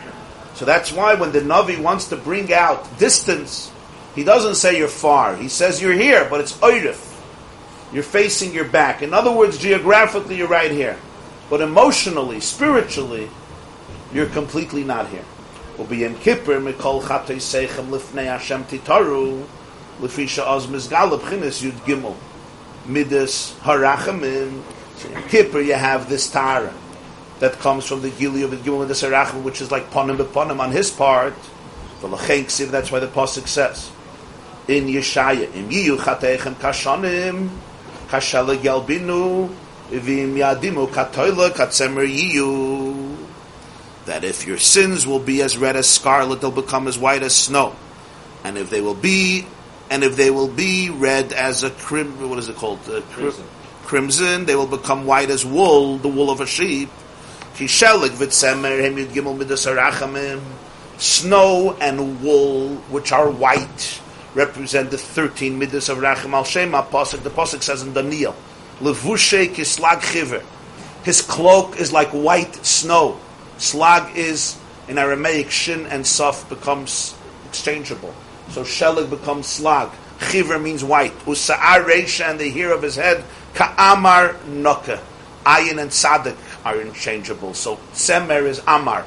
Like amar noka, like clean white wool, you know, a beautiful white sheep and the wool is, is, is bright and luminescent. His cloak is like white snow and his hair is like white, clean hair. So that's why it says, and katsemer. They represent his levush, which is slag chiver, as white as snow, and his hair, which is as pure as wool. That's the garments of Hashem. That's called the Yud Gimel Midas Harachim. Ulefichach misalim kol Yisrael is ponim beponim b'chinas pnimis nekudas. So Yom Kippur, you'll see all Jews become elevated to stand face to face. That's what happens Yom Kippur. Yom Kippur, they stand face to face with Hashem. His entire heart is to them in a revealed way, and their entire heart is to him in a revealed way. That's why Yom Kippur there's no eating and drinking. Why not? What's the toicha? So again, people taich, you're supposed to suppress yourself or crush yourself. He says, no, it's fakir. A whole year people need nourishment. They get nizar, they get muzzin from food and drinks. Mehem dam shu wa nefesh chitzayni yisalev. Food and, and drinks and beverages are converted into blood, and they become part. They're converted into the bloodstream. The pasuk says, "Adamu nefesh." We live through the blood. The soul is, so to speak, enclosed in the blood. The blood carries the energy of a person, and that all represents chitzayni is halev, the external heart, the chalal hasmoili, which is filled with the dam and pumps the dam, which is damu nefesh, which comes from oichel and shnusiyah. He says, "Mashenke b'yim kippur mizgal b'chinas pnimiyas alef, shei nizin ma'achilur siyah. On Yom Kippur, what's revealed is the nefesh that's nizgal in the chalal hayamoni, the pnimius of the nefesh. The pnimius of the nefesh, that, that aspect is not dependent on physical food. Remember, there's two parts to the soul. There's the soul that's the kedem, that's higher than creation, that's not dependent on the doimim tzemeachai. And then there's the soul that's dependent on all of them because it's the last rung of creation, becomes a recipient of them. All year, that's what I live with. I live with my heart, my blood circulation. That's what I have to feed. Yom Kippur, you don't drink. Why don't you eat and drink? Because Yom Kippur, the person is, so to speak, operating on the level of pnimius halev, and therefore, and this happens from the richuk, from the richuk of the slichis and the vidui. They come to the kiruv of Yom Kippur, of lifnei Hashem, titaru lifnei Hashem. It's the pnimius of Hashem, and it's bakshu ponoi. the pnimius of a person. Mimamakim, the kedem emerges, and when the kedem emerges, so then that's the day of no achila usia, because that part has its own adrenaline, so to speak. It has its own uh, its own source of vitality, of electricity, that's not dependent on achila usia. You'll have moments in life. I mentioned on Yom Kippur that it's brought that uh, that uh, Yom Kippur, especially by Ne'ilah, is like the Yichud room. Ne'ilah, it's brought in in, in, Sifrei Chassidus. Ne'ilah al pi halacha is that the gates of heaven are about to close, and therefore you have to chaparayim. The last moment you got to seize the moment before the gates close, because the sun, uh, the sun, uh, psachlon ushar beis ne'ilas shar. An interesting expression. Psachlon ushar beis ne'ilas shar. There's a deeper touch of ne'ilah, and that is that during the Ilah, the gates of heaven are closed, but you're inside. You're inside. You're inside. There's complete intimacy. You're not anymore outside. So that's the Yom Kippur B'chlal, especially at the peak, the crescendo of Yom Kippur. If you compare it to our relationship, it would be like after the chuppah, it says Yom the Gemara says Yom Kippur is, Matan Torah of Luchas Achron, it's Yom the end of Tainus. And the Ilah is like the Cheder Yichud, the Yichud room. So I can tell you from uh, quite a few years of experience, the Yichud room is always filled with food, good food, because the Chassan and Kala fast. But most cases, you come out of the you come out of the Yichud room and the food is not touched. It's always for the rabbi and the photographer. That's to say that they come in afterwards, you know, like uh, the hyenas after the prey, and they chop with this. There's good sushi there. Always the photographer eats it all. The photographer, the mic guy, the mic guy, and usually the rabbi, you know, he's there. and if the food is eaten up, it's not such a good simon. Why is it? Any chassan and kala will take. Because in the yichud room, there's such an excitement. They they're, they're starving all day. They don't feel their hunger. They don't feel their hunger. So that's Pashtin Gashmis. In Ruchnius, if you go a step deeper, in other words, they're in touch with a space in themselves that's not dependent on food. It's a Pnimis Halev comes out. That's the Pchin of Yom Kippur. The Levitzik Berditchev once said that he doesn't understand why there's a pasuk in Achrei Mez that you're not allowed to eat Yom Kippur, and why there's a pasuk in Yecheskel you're not allowed to eat B'Av, the fast day. He says even if it wouldn't say, nobody would eat Tisha B'Av in Yom Kippur. He said as a Tisha B'Av, ver kenes es, when Yom Kippur ver villas es. Tisha B'Av who's capable of eating, and Yom Kippur who wants to eat. The Berditchev didn't understand why you need psukim to prohibit. He says, who wants to eat on Yom Kippur? In other words, when somebody's really in touch with this, they don't want to eat it. It doesn't do anything for them. Which part is that? Ah, Which part is that oh. So generally, the smoiloi tachas leroishi is the shuv, right? So that's generally the difference of the first half of Tishrei and second half of Tishrei. Rishoni Yom Kippur and Sukkot. But in each Yom Tov you have both. So you have Aseres Yemei Tshuva, and then you'll have Yom Kippur. Yom Kippur will be the the Ratzi that comes after the Shuv, the Kiruv that comes after the Rich. The Shuf is the painful part. The Shuv is where you was the the Shuv is the, I mean, the surgery. The Shuv is the distance. Yeah. So all all this metaphor is about a friend, another friend. Who is the other side of the Shuf? Uh, Hashem. I don't understand. Who is the other side that you have to... I mean, I understand it's Hashem. Is Hashem there while you're away also? Or Yeah, that's his whole point. That the, the, the, the Richuk is not a real Richuk. The Richuk is a Hachana to the Kiruv. Huh? Before you do the work. Richuk is a, like in the dance. It's not that the other person is not there for Kert. The Richuk is a Hachana to the Kiruv. This is very much Lashitaso from the earlier mimer, where the pain of Rosh Hashanah was the pain of feeling the fragmentation. Uh, Yes, of yes, yes, yes. Yeah. So it's like a fishing rod. You, you throw it out into the lake that's still attached to you. So you're bringing it back. It's not like you're lost. It's coming Right, back. right. Here is Marshall. the, was it Sagan? It's like a fishing rod. When you go fishing, you throw it out, but you're still reeling it back in. So it's still attached. Very good. Right, beautiful. So he says now, so now you see there's a, there's um uh, little brackets here. It's interesting. You see the breath from the Tzemach Tzedek. Vayim b'Pri Etz Chaim Shar Yom Kippur. That's from the Arizal V'ayim B'Pirush Ramaz B'Zoyar. It says, Gabe Alma Da Osi Lesbe Achilu Ursiyah. V'hainu ki pnimiyus alev nilkach b'bchinas kedem tzartoni kodem l'maisa bereshis sheb'chinas zu enem mekabel midoimim semei chayk meb'chinas ochel l'maisa bereshis shemekabel me'abirurim ela ki al kol moitze pi Hashem yechiyad.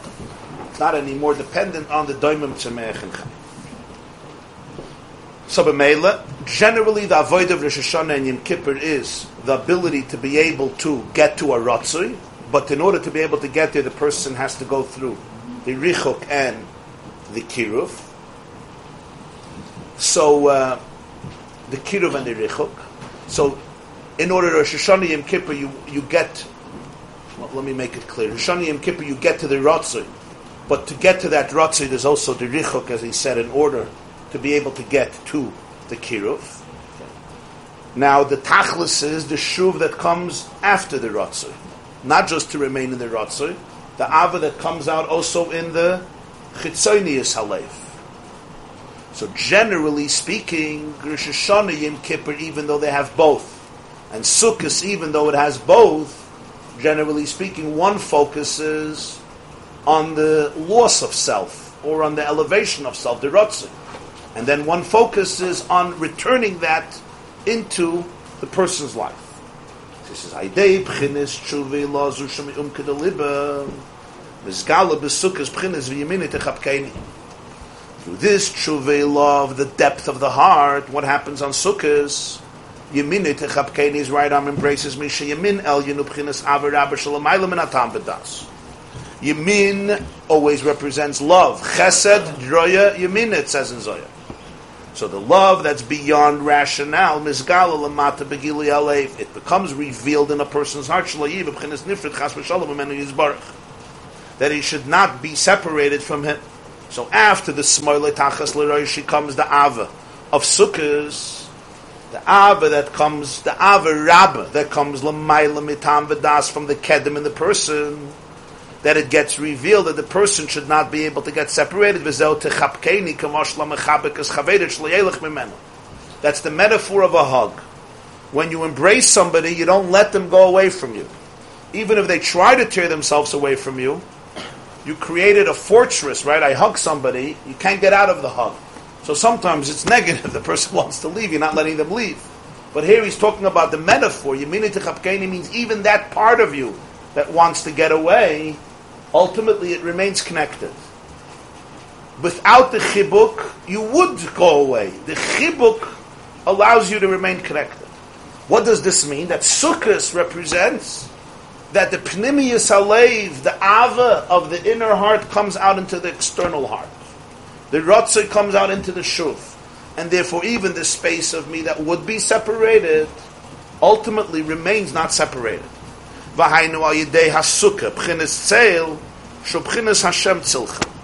This is what the sukkah represents. The sukkah is the shadow. Hashem tzilcha, yoisha b'seised b'tzeil shada yisloinan, he said that that ava protects a person like the shadow, protects us from the scorching sun.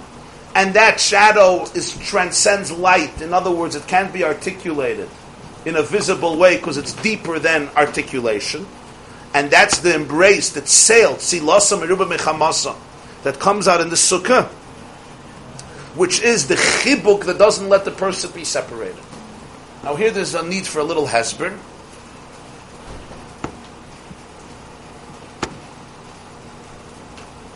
Really a very, very rich idea being conveyed here.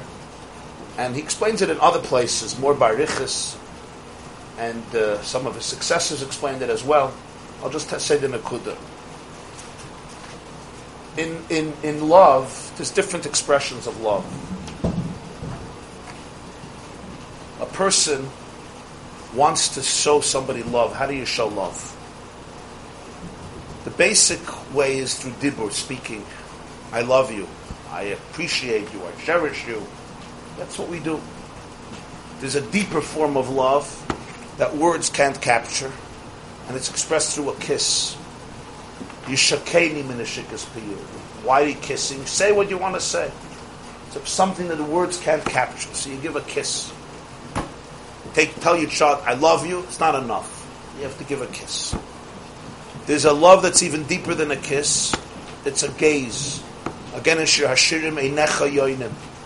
Chazal say like lovebirds, doves, they gaze at each other. You ever see for hours. It's very, very uh, affectionate. It's a look. You can't capture it in words or even in an action. It's just people who gaze at each other. It's a very deep form of love because eyes are vulnerable. And whenever you look at somebody straight in the eyes for a while, either they're going to start a conversation or they're going to look away because it's not comfortable. You could try it out. It's not going to work well with most people. You have to be, first of all, very comfortable with yourself and comfortable with the other person. Look somebody in the eyes. It's a level of trust. It's very deep. But that's not a chibuk. Here he's talking about a chibuk, an embrace. What's the difference? The difference is, in all of them, it's interesting, it's a very powerful observation of the Baal HaTanya elsewhere. All expressions of love are directed to the face of the person. I kiss you on your cheeks, I talk to you on your face, I, I look at you. Chibuk, yeah, you put your hands and your, your head is on the back of the person. There's acher v'kedem sartani, the acher, the back of the person. What's the Havana in it? What's the stam? Okay, so how it is. A hug is a hug. I take you around. I put my head in behind you. You don't. I don't put my head in your face. It's not what a hug is. I mean, maybe there's such a type of. The real chibuk is mechapke me'achayrav. He says elsewhere mechapke me'achayrav. What's the Havana? The Havana is that. Uh, what's the difference between the face and the back? The face is the place where your personality is most expressive. That's where you distinguish between people. You look at the face. You line up people from the back, it's very hard to distinguish between people. I mean, unless you know mamish, their physique, their shape. A face, you right away see no two faces are alike. Backs were more or less identical. More or less. The face is also the seat of your personality. Your unique features, your eyes, your nose, your mouth. It's the place where you speak, you communicate. That's how I get to know you. You communicate who you are. Every person communicates differently in terms of language, in terms of personality, in terms of disposition, etc. The face is j- basically the house that carries your personality more than any other part of the body. Of course, it's the region of the brain, but the face, specifically panim, from the word pnimius, as he says, it brings out who you are, and no two people are alike. As the Gemara, the Mishnah says, "Ein de yasein Shabbos, ve'ein partsufein Shabbos." Parts of is the face, the face of the person. Parts of. The achirayim, the back of the person, this doesn't display the unique contribution or personality of the person. All other forms of love, what do they represent? I love you, but what do I love about you? I love you because of what I get from you, because you enrich my life, because of your face, because of your pneumonis. That's why I love you. What if you don't enrich my life anymore? Like the Mishnah says in Pirkei Avos, bottle dover, bottle on.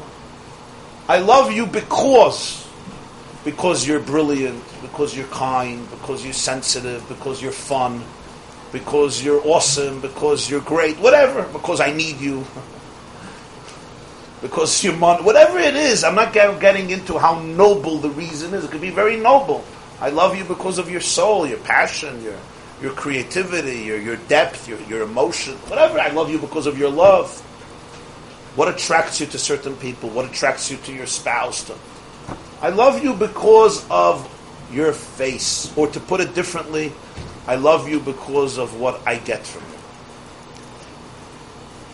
Chibuk, I hug your back. What's the back?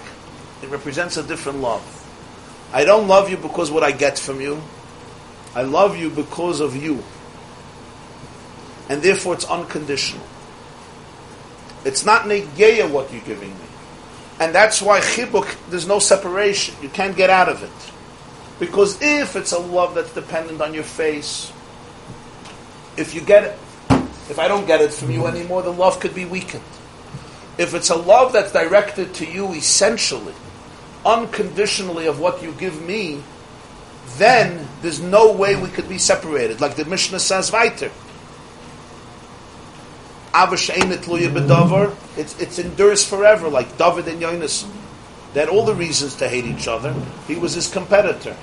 Shaul told him he's going to usurp the kingdom. But nonetheless, they loved each other. What is this type of love? It's an ava to the etzem, to the essence of the other person. That's not based on reciprocity, meaning what you're giving me in return. Therefore, I love the achirayim as much as the panim. That's a different type of ava. I don't love you only because of what you do for me. I love you essentially. And therefore, you may not do anything. You have parents with children.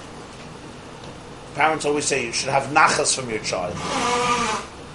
That's a beautiful brach. Sometimes you don't have nachas from your child. Esav also had a son called Nachas. You know that, yeah? That's what they say, there's something Yiddish Nachas. Because Esav also had a son Nachas. He also had Nachas. Okay. The Parshas Vayishlach, you could see he had a son called Nevada. and what if you don't have Nachas? Khalila, what if a child is not capable of uh, functioning well, I mean physically or emotionally? The love disappears because you're not gonna you're not gonna give me what I need from a child. Sometimes the love is even stronger. Why is the love stronger? Because I'm not loving you because of what you're doing for me.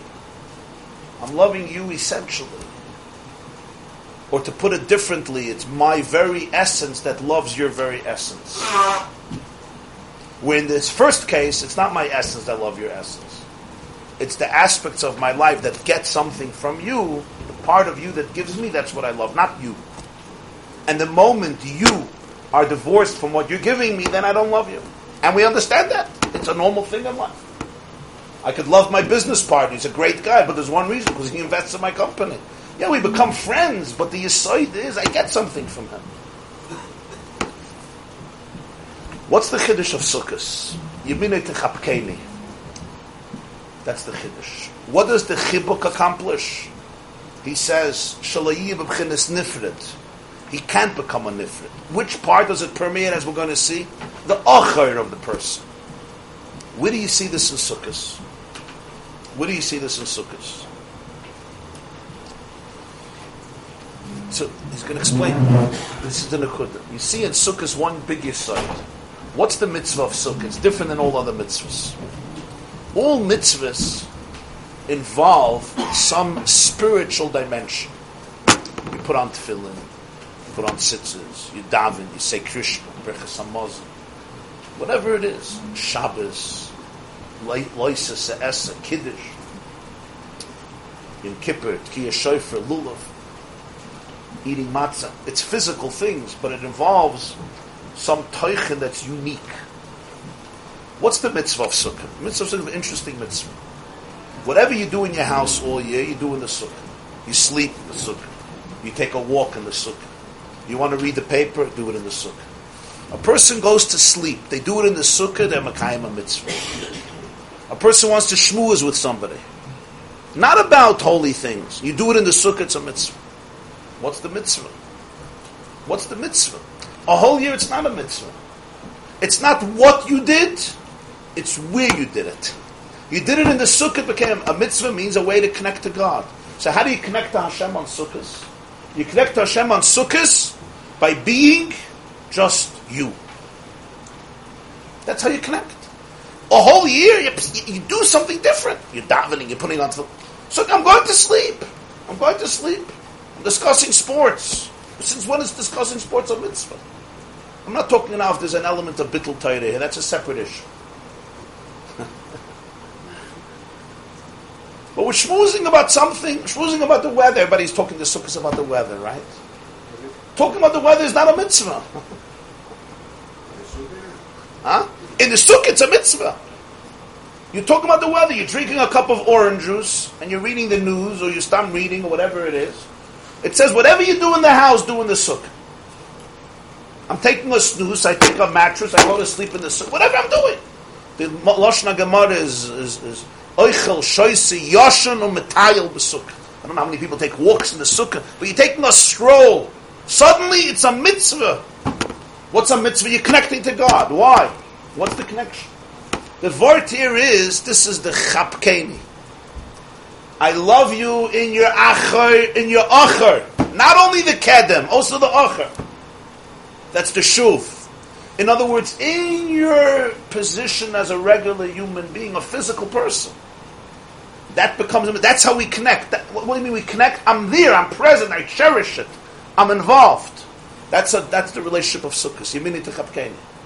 So what this accomplishes is that the whole Rotzi of Rosh Hashanah and Kippur, which is a state of elevation, on Sukkot it goes back into the Bchin of Shuv, back into the Bchin of Chibuk. That's the Chiddush of Sukkot, Yemini to What that does is that even in the space where there's distance, the relationship is still the same intense relationship like the relationship of Pnimius Halef. That's why it's called Techapkeni. That's why it's the union of Tzel, of Hashem Tzilcha. That's the shadow of the Sukkah. Okay. So in Siv Beis, the Baal HaTanya discussed Rosh Hashanah and Yom Kippur, and then in Siv Gimel he got to uh, and ultimately Shmini Atzeres and Simchas Torah and what follows. So, the main nakuda that's being conveyed here is that by definition, life is a dance. Os tismach psula b'machal. And every neshama is in a dance. And the rhythm of a dance includes two paradoxical motions what he calls Ratzai and Shuv, or Kiruv, and Richuk, closeness and distance, running, retreating, yearning, and then returning, literally Ratzai, yearning, running, and Shoiv, returning. One is the aspiration of the soul to um, forfeit its own independent identity and so to speak, melt away in the oneness of Hashem. And one, on the contrary, is shuv, the, the consciousness that I live, I'm not going to say a lonely life, it's not lonely according to this whole explanation, but that I have to live my life. I have to return to myself and deal, so to speak, with my own existence, my own self. The chiddush of Yiddishkeit is that imratz libcha shoiv la'echad, that even in the shuv, one ought to be able to see the dvekus with the echad because it's not an authentic distance or alienation. It's part of the macha. It's part of the dance. One cannot remain in a state of ratzoi all the time unless they forfeit the purpose of existence and uh, on the other hand, one can't remain in shuv a whole time, but it's a constant ebb and flow, a constant fluctuation between the two. And this has to do with two aspects of the soul that are both very real, because the soul itself is rooted in acher v'kedem tzartani. The kedem creates a ratzui, and the acher creates a shuv. And both are very real the soul precedes all of creation and it feels it, it senses it, and that evokes its rotzu. Rotzu is natural for it. On the other hand, the soul descended to a point that it follows all of creation because it marries the body which was created last on, on Friday, the last and it needs the other creations. Gemara says in Sanhedrin, Hashem created Adam last to be able to say hakol to show him that hakol muchan l'suda, you know, everything is ready for your meal. The, the world is ready for your taking. So that's all the acher. And it's expressed in many different aspects. It's expressed biologically in the two ventricles of the heart, the chalal hayamani, the chalal hasmoili. One is the focus on blood, and one is the focus on ruach chayim, the spirit of life. And these are the two pchinas of, they create ratzei and shah in the Yamim Tovim, generally speaking, it's the difference between the first half of Tishrei and the second half of Tishrei. The first half of Tishrei is more of a motion of Ratzui. The second half of Tishrei is more of a motion of Shuv. But again, in each one you'll have both, as we will see. So specifically speaking, Rosh Hashanah Yom Kippur is a motion of Ratzui. The focus then is that the neshama Lifnei Hashem titaru. You face Lifnei Hashem. Lifnei in terms of is he touches Lifnei face. The Pnei Hashem. You stand in the presence of Pnei Hashem. Bakshu panoi shramalos makim krosicha Hashem. Ki bayoyim azay yechaper aleichem l'tayr eschem Lifnei Hashem as it says in Acharei Mois.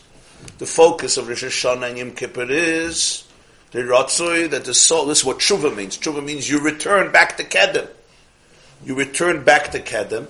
It's that experience of complete Rotzi. That itself is not so pashut.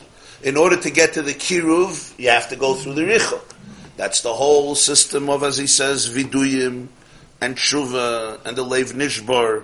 One has to be able to go through that process in order to get to the Kiruv of Rosh Hashanah and ultimately Yom Kippur when there's no eating. Why is there no eating? Because the person is being nourished by the Nekudas Halev, by the Kedem, which is beyond the Bria.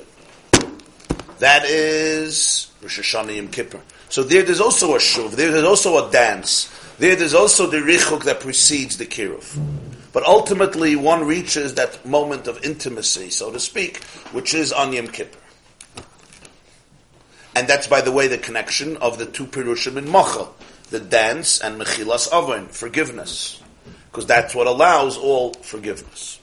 then Either you've gone through this process of right. Kiruv, that makes it right. into a machal mechila. That makes a machal. Machal makes machal. Right. Machal makes machal. The machal of the dance creates the mechila, the forgiveness. That's why he started off. The machal has, has the two pirushim.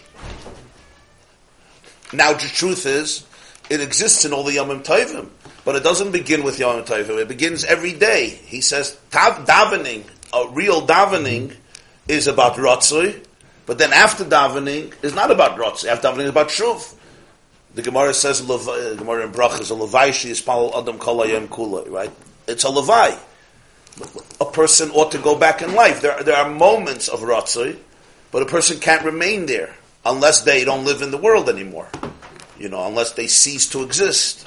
And it's not just ceasing to exist in Gashmis, it's also ceasing to exist in Ruchnis. Because that's how deep the Ratzui is. So then there's so even every day you have that that kiruv and richuk that dance.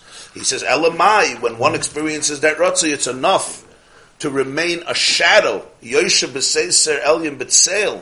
that protects you even during the day. That even when you're in a state of shuv, you still have, so to speak, a memory of that state of consciousness, and therefore you don't falter, like a shadow which protects you from the scorching sun. And it's interesting that this Nekuda of the Rotzi is called sale for two opposite reasons. It's called sale on one level because it's higher than Oyer. That's complementary. It's higher than Oyer. What's the Or? It's Choshech. Huh? What's the Or? Nimshal? The Or. What, what is the that? If we're protecting ourselves from the Or, what's the Or? No, the scorching, scorching heat, or whatever the shadow is protecting you from. Of what? What's what's what is it muscle for? Passion, heat, uh, addiction, habits. You know, fires that people have.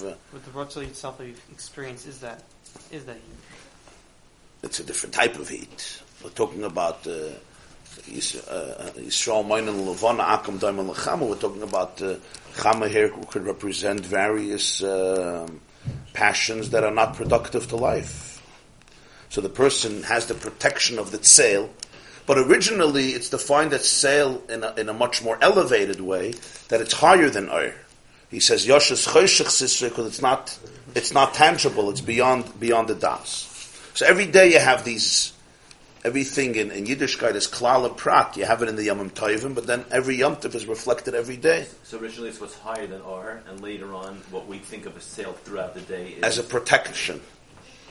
So it's the same sale in two different interpretations. It's higher than R, it's the choshech that precedes Vayomer Elikim Yehiyar. And then the objective of the shuv is you go out into your external heart, so to speak. You operate on another level of consciousness of chitzoni yisalev, and you got to bring that that choshech into oir. Oir here means to the fore, to the light, to uh, to realization in the more external aspect of life. And then the first one remains at sale.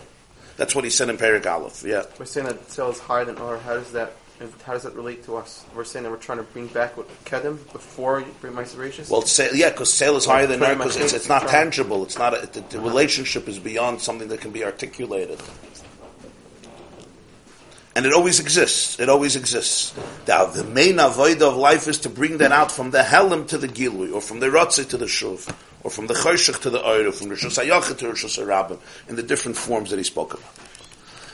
After a person experiences this rotze on Yom Kippur, now comes Sukkot. What's the avoid of Sukkot? He says Sukkot is v'yaminoi techapkeni. You have the smile tachas leroishi, the smile which is only there to pick up your head tachas leroishi to under your head to pick up your head to a state of ratzu. That's Yom Kippur. Then comes Yeminei Techapkeni. What it says Yeminei Techapkeni that the deep love comes out in a revealed way in the state of shuv, meaning in the revealed heart, which is what chibuk represents, that you cannot be separated from me, even in a situation where it should would be possible to separate from me. That's what chibuk represents, and that's the sukkah which is the Tseil, Hashem, Hashem Tzilcha, where now you have the Pnimius Halev coming out Begilui Halev in Sukkot. That's the Hashem Tzilcha to be able to access that deep love in a revealed way on Sukkot, which is how the Jew, so to speak, retreats into his regular self or her regular self with the external heart to retain and reveal that Pnimius Ha'ava in a state of Shuv. And the first thing he said is the Sukkah. So we discussed that the Sukkah is unique because the mitzvah of the Sukkah is not to do something holy or spiritual in the Sukkah only. The mitzvah of Sukkah includes even the most material, physical aspects of life. Nonetheless, in the Sukkah it becomes a mitzvah. Right? There's the famous old Chassidus Shavart that the Sukkah is the mitzvah, Megeit Arayin, huh? Mit Shmutzike yeah. It's a mitzvah that you go in with your with your dirty boots. Your dirty boots, it's also in the sukkah. You don't take in your dirty boots to other mitzvahs. It's not applicable to it. You have dirty boots, you have dirty boots. Here you have mud, your shoes are filled with mud. Not in this weather, but some other sukkahs. And you go in with that. but it's representative of something. There's only one more mitzvah that you go in like that. Yishuv Eretz Yisrael. Hapoiris Sukkah Shalom Aleinu, Val Kalam Yisrael Val Yerushalayim. The Vilna Gaon says, Poiris Sukkah Shalom Aleinu that there's Poiris Sukkah is the Sukkah and then there's Yerushalayim. So the two mitzvahs are the mitzvahs that you go into with your whole body. So what's? What does it represent? It represents the feet, the head, everything goes into the Sukkah. A person is sleeping and suddenly in the Sukkah, sleeping becomes a mitzvah. Sleeping is not a mitzvah. Sleeping is a hechsher mitzvah. Sleeping is important.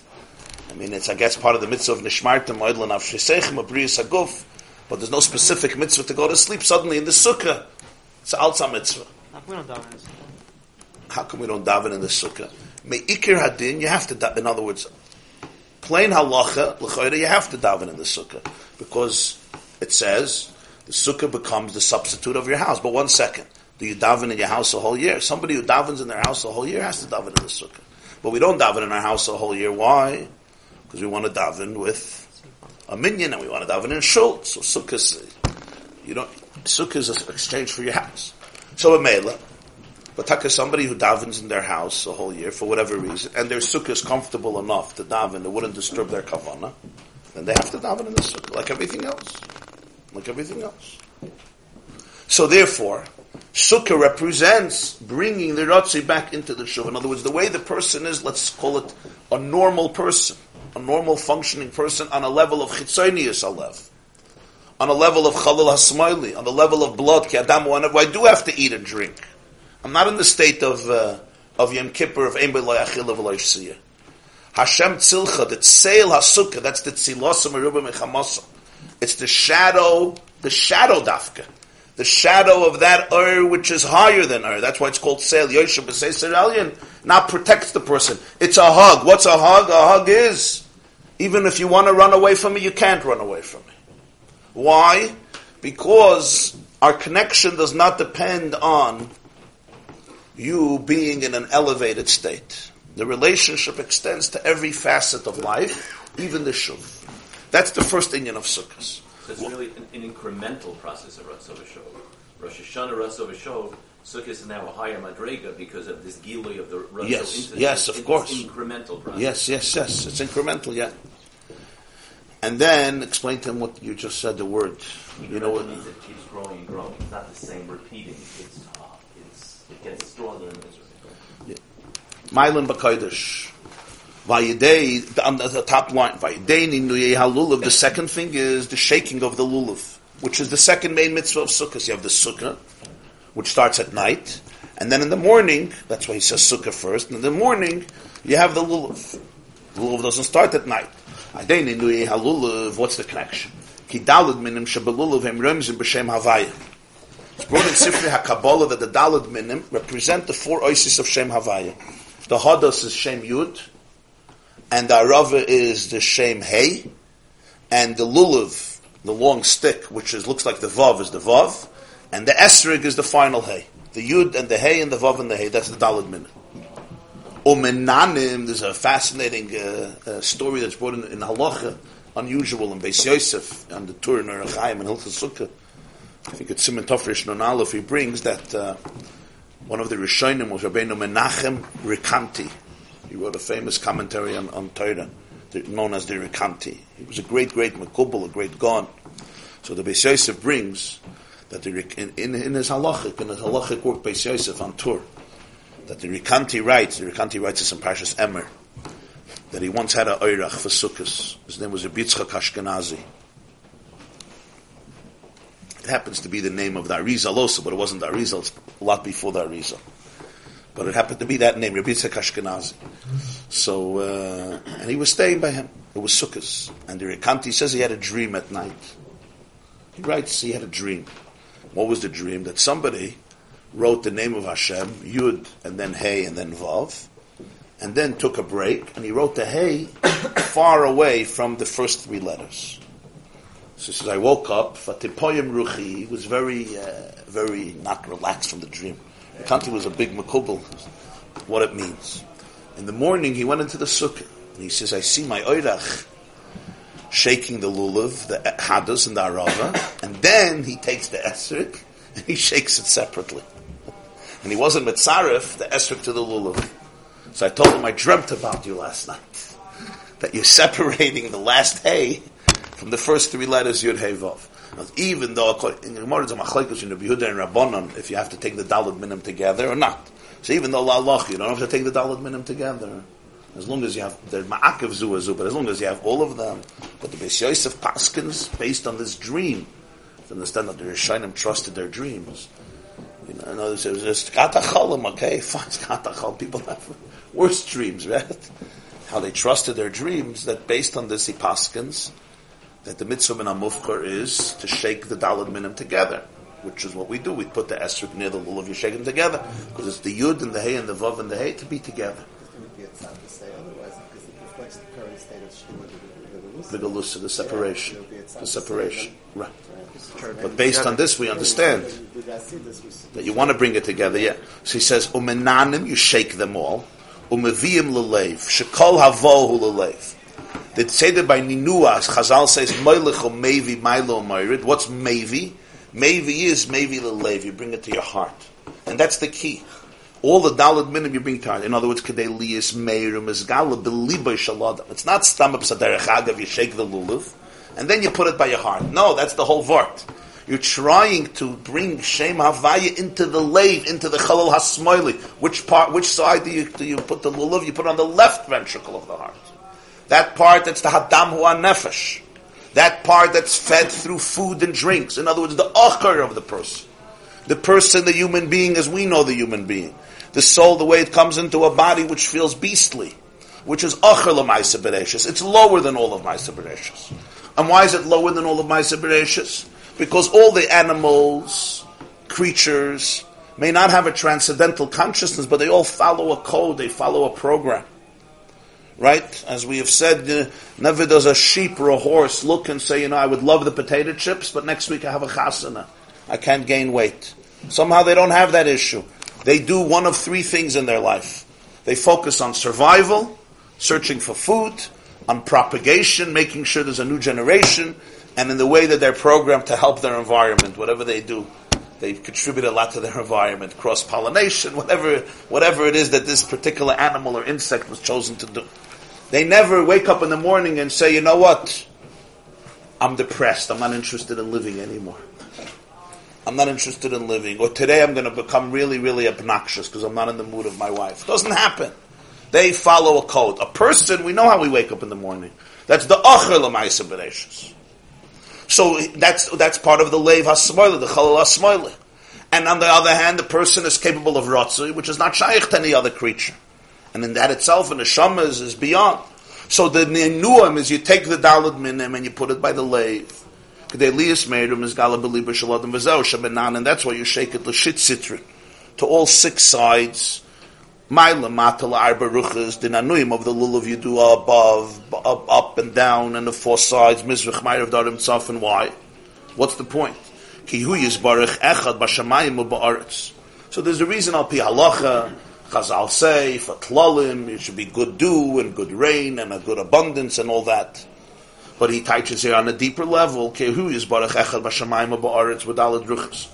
Hashem is one in heaven and earth and all four sides. Chazal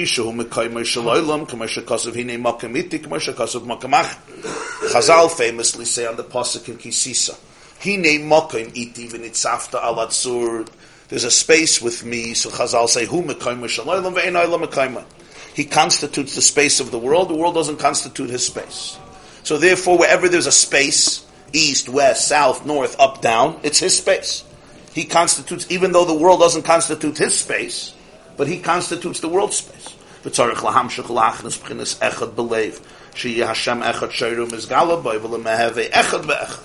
the avoid of the ninuyim is not such a pashat avoid.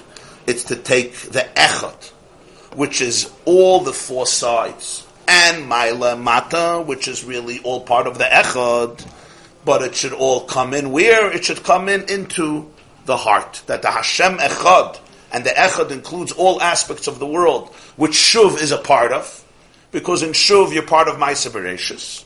It should all dwell and be revealed. Echad be'echad. He should become, that's an expression from the Kegavna, from Zohar that we say, that many say, Svardim say Friday, Friday evening before Baruch Lemeheve echad be'echad to be one with one. In other words, that the person's slave should become echad with Hashem echad. That's the ninu. So that's the same concept, similar to the suk, which is the yaminoi techapkeni, which is the deep ava. That's lamaila mitam v'das, coming out in a way that it's revealed in the shuv of the person. That's what's expressed in the mitzvah of sukkah. The chibuk, v'yaminoi techapkeni, Hashem tzilcha, the same idea in a sim- in a different ways by the ninuyim of lulav to be able to take the dalit oisis shem avaya on all four, which is which is in all four sides and ma'ila mata, and bring it into the lave into the chalal hasmaili that the person should be able to realize that the two are one. That there's no distinction. That even in the shuv he is completely connected. Shayv la'echad he is completely davuk. In the echad, just like in the ratzah. Now the lashon lemeheve echad beechad actually in the kegavna the lashon there is we say kegavna the inon misyachad in laela beechad right uf hachi i isyachadas lasata beraza de echad just like there's the yichud lemaila there's also the yichud lamata so in the soul of a person what does this mean La'ela, kegavna din misyachad in la'ela means that the higher part of the soul is miyuchad. The kedem of the soul is one with Hashem. And then the chiddush is kegavna din misachad and leila af i sechadas lamata that even lamata the way the soul is lamata in achar should also be one. So lameve echad beechad the two echads become one. The achdas lamaila becomes also the achdas lamata. So therefore, you have here the two mitzvahs of sukkahs. One is the chibuk, where I hug you from your back. He's going to say later in the Maimer, as I mentioned, chibuk is me'achayev, I hug you, I hug you in your back. In other words, I'm connecting with your hind part, with your achirayim, with your, so to speak, most simple or primal or, or, or physical or human or earthly part. That's what I'm hugging. Or specifically that the gashmius of a person is part of the kedusha of the sukkah, and the ninuye halulav is the gilui of a lakos lamata in the leva adam, the external lave, the chalal hasmaili, that the dalad oisis shemavaya are brought into that place into the shuv. And that's where it becomes difficult. In other words, accessing the Ratzoi is not simple because it's concealed. But once somebody accesses it, the flow of inspiration there is an obvious one, it's an immediate one.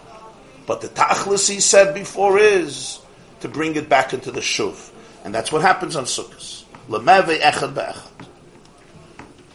V'nei al zen nemar, to understand, to see, to see this whole process, we really speak about this process every single day.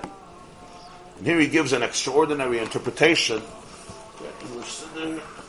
Do we have an English Siddur? Yeah. The second shalom. Yeah, that's one. He gives an extraordinary interpretation to the Mizmor of Tehillim we say every day in Pesukei de Zimra. From the end of Tehillim, the last Mizmorim of Tehillim. I'll just read the pasuk because he's basically going to be explaining this pasuk now. We say every single day at the end of uh, Halaluka Kitav Zamra Lekenu. Naturally, it seems like we're just talking about the weather. And the truth is, when winter comes, Monsey winter comes, or New York winter comes, and uh, the weather, you know, climate change uh, occurs dramatically. So we can relate to this pasuk. So let me just read it to you.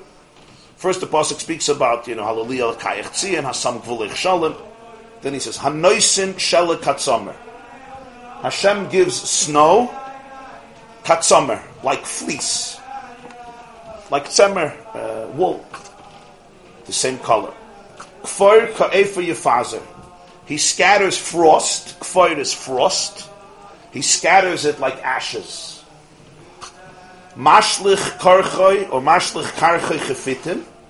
He hurls his ice like crumbs. Lifnei karasim miyamoy. Before it's cold, who can stand? So this is discussing, David HaMelech is discussing a real, a real ice cold winter, where he hurls his pieces of ice like crumbs, you know. The ice becomes like crumbs. Who could stand before this cold? Then, Yishlach Dvari v'yamsin.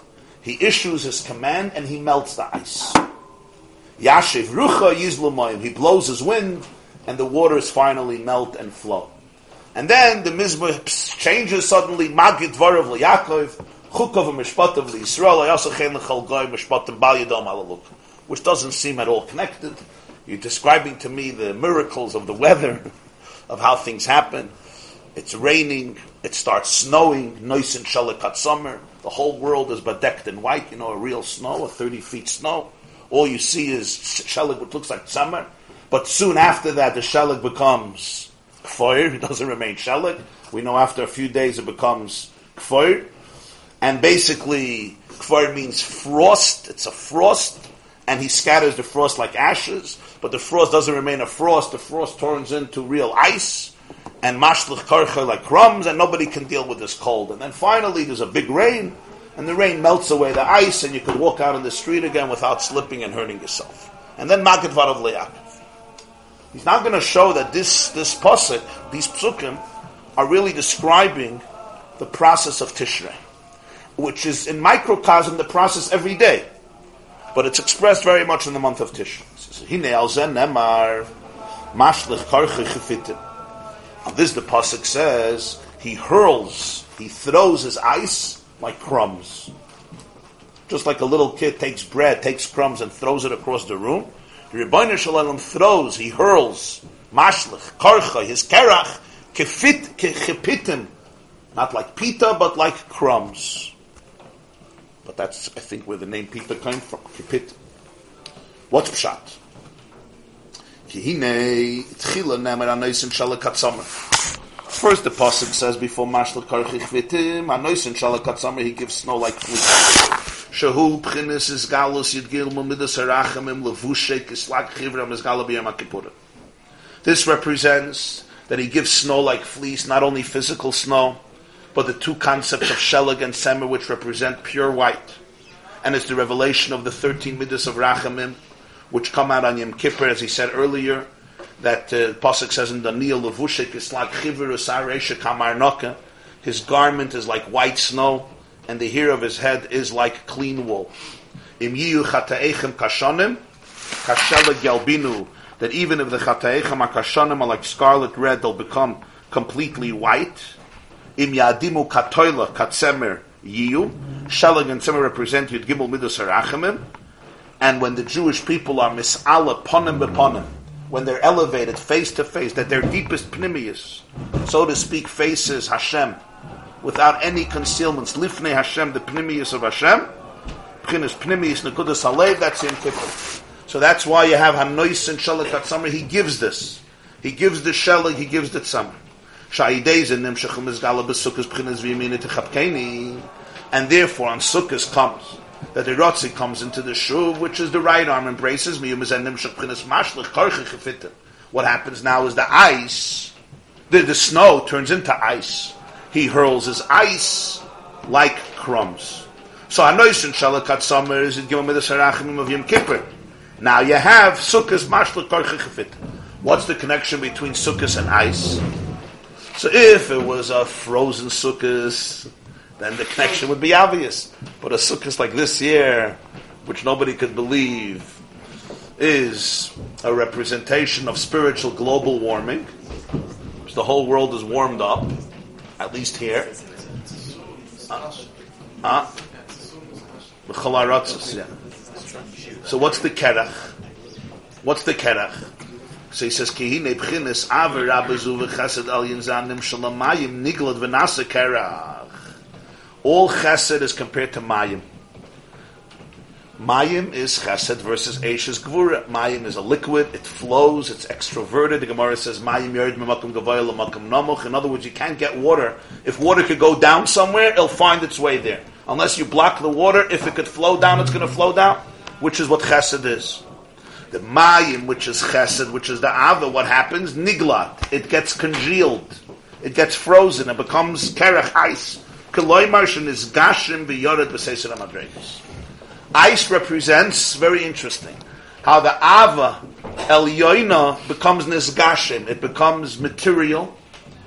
It assumes a material incarnation and descends in the secret levels. Mayim is chesed. Mayim flows. Mayim descends, and that's what chesed is. Person sees somebody needs something, and I give you, I share it. The mayim goes memakam gavoya lemakam namach. Kerach is the mayim freezes. What does this mean spiritually? When the oir ha'ava descends many, many levels until it freezes, this is called nisgashim. It becomes material. What does this mean? So he says, "Nisgashim b'yored b'seisir madreiks." Meireish kol dargin. You have to understand where this comes from. The water is descending from the high, from the top, the head, the beginning of all the madregas, asar the leis machshavet fisabe, from a space on which we say the Zohar says, leis machshavet fisabe, no thought can grasp him. That's a lashon of Tikkun Zohar in the Hagdama. Some say it erev Shabbos before Mincha Pasach Eliyahu. The introduction to Tikkun Zohar. Leis machshavet fisabe, a space that no mind can grasp him.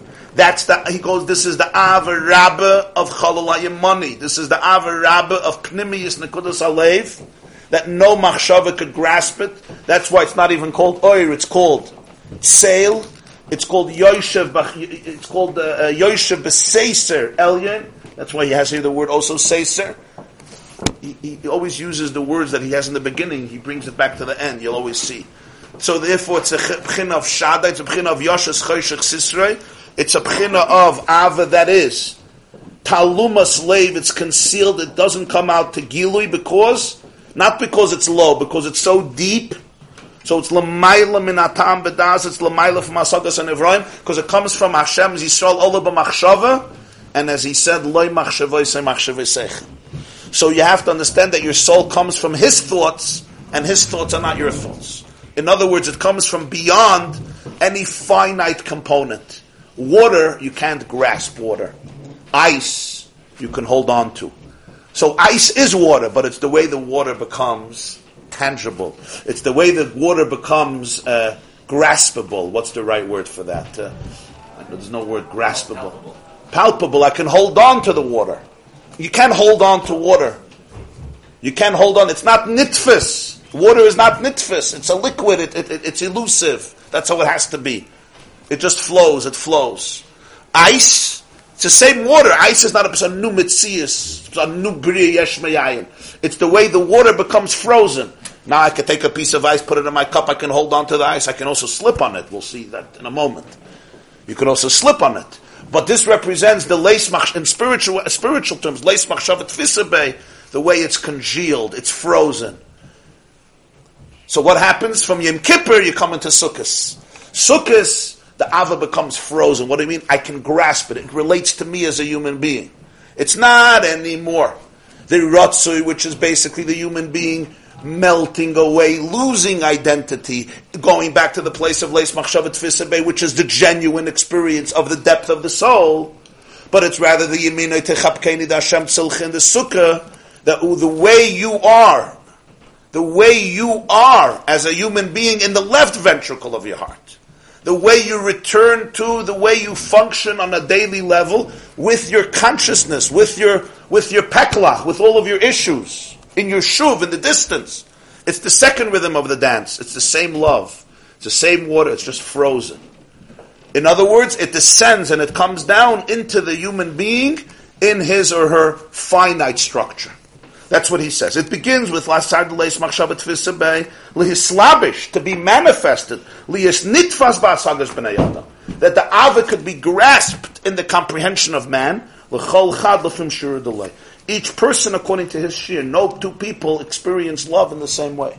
So the fact that it's tangible does that make it a lesser a lesser madriga? Is it the same as if it was just geshem? Well, that's the whole chiddush of sukkahs. The chiddush of sukkahs is that the pnimius halev the Ava of the Pnimius Alev and the Pnimius of Hashem comes down into, from water, it comes into ice. So we start off with nois Noisin Shela Katzomer, and then is Mashlich Karchi Chefitim. Yavizel Mashlich. That's why David HaMelech says the word Mashlich. Why Mashlich? When you throw something, there's giving and there's throwing. He says, Pchinas Hashlocha Medarga Ledarga. You throw it, it represents right, leaps, sometimes quantum leaps. You're throwing it from one darga to another madrega. Because this is not an easy transmission. The water turning into ice, mashlich karcha. He throws it down. The yerida of the mayim is like throwing something far from one level to another level to another level. Kipitim. And then he continues, it's like crumbs. What's up with crumbs? he hurls ice like crumbs. So Api Pshat is trying to say, you know, for us, you throw around crumbs. It's a natural thing. Children do it all the time, right? You throw around crumbs. And for him, mashlich karchi chafit. He says it's something deeper. Kapitim is pchinas pirud v'yischalkus. Crumbs represents you have a piece of bread, but then it becomes fragmented, becomes divided. Lidavavis madregas into myriads of levels. That's the whole point. Gam Because the whole point of sukkahs is that the echad should be felt lamata and in the mata, everyone is different. This absolute fragmentation.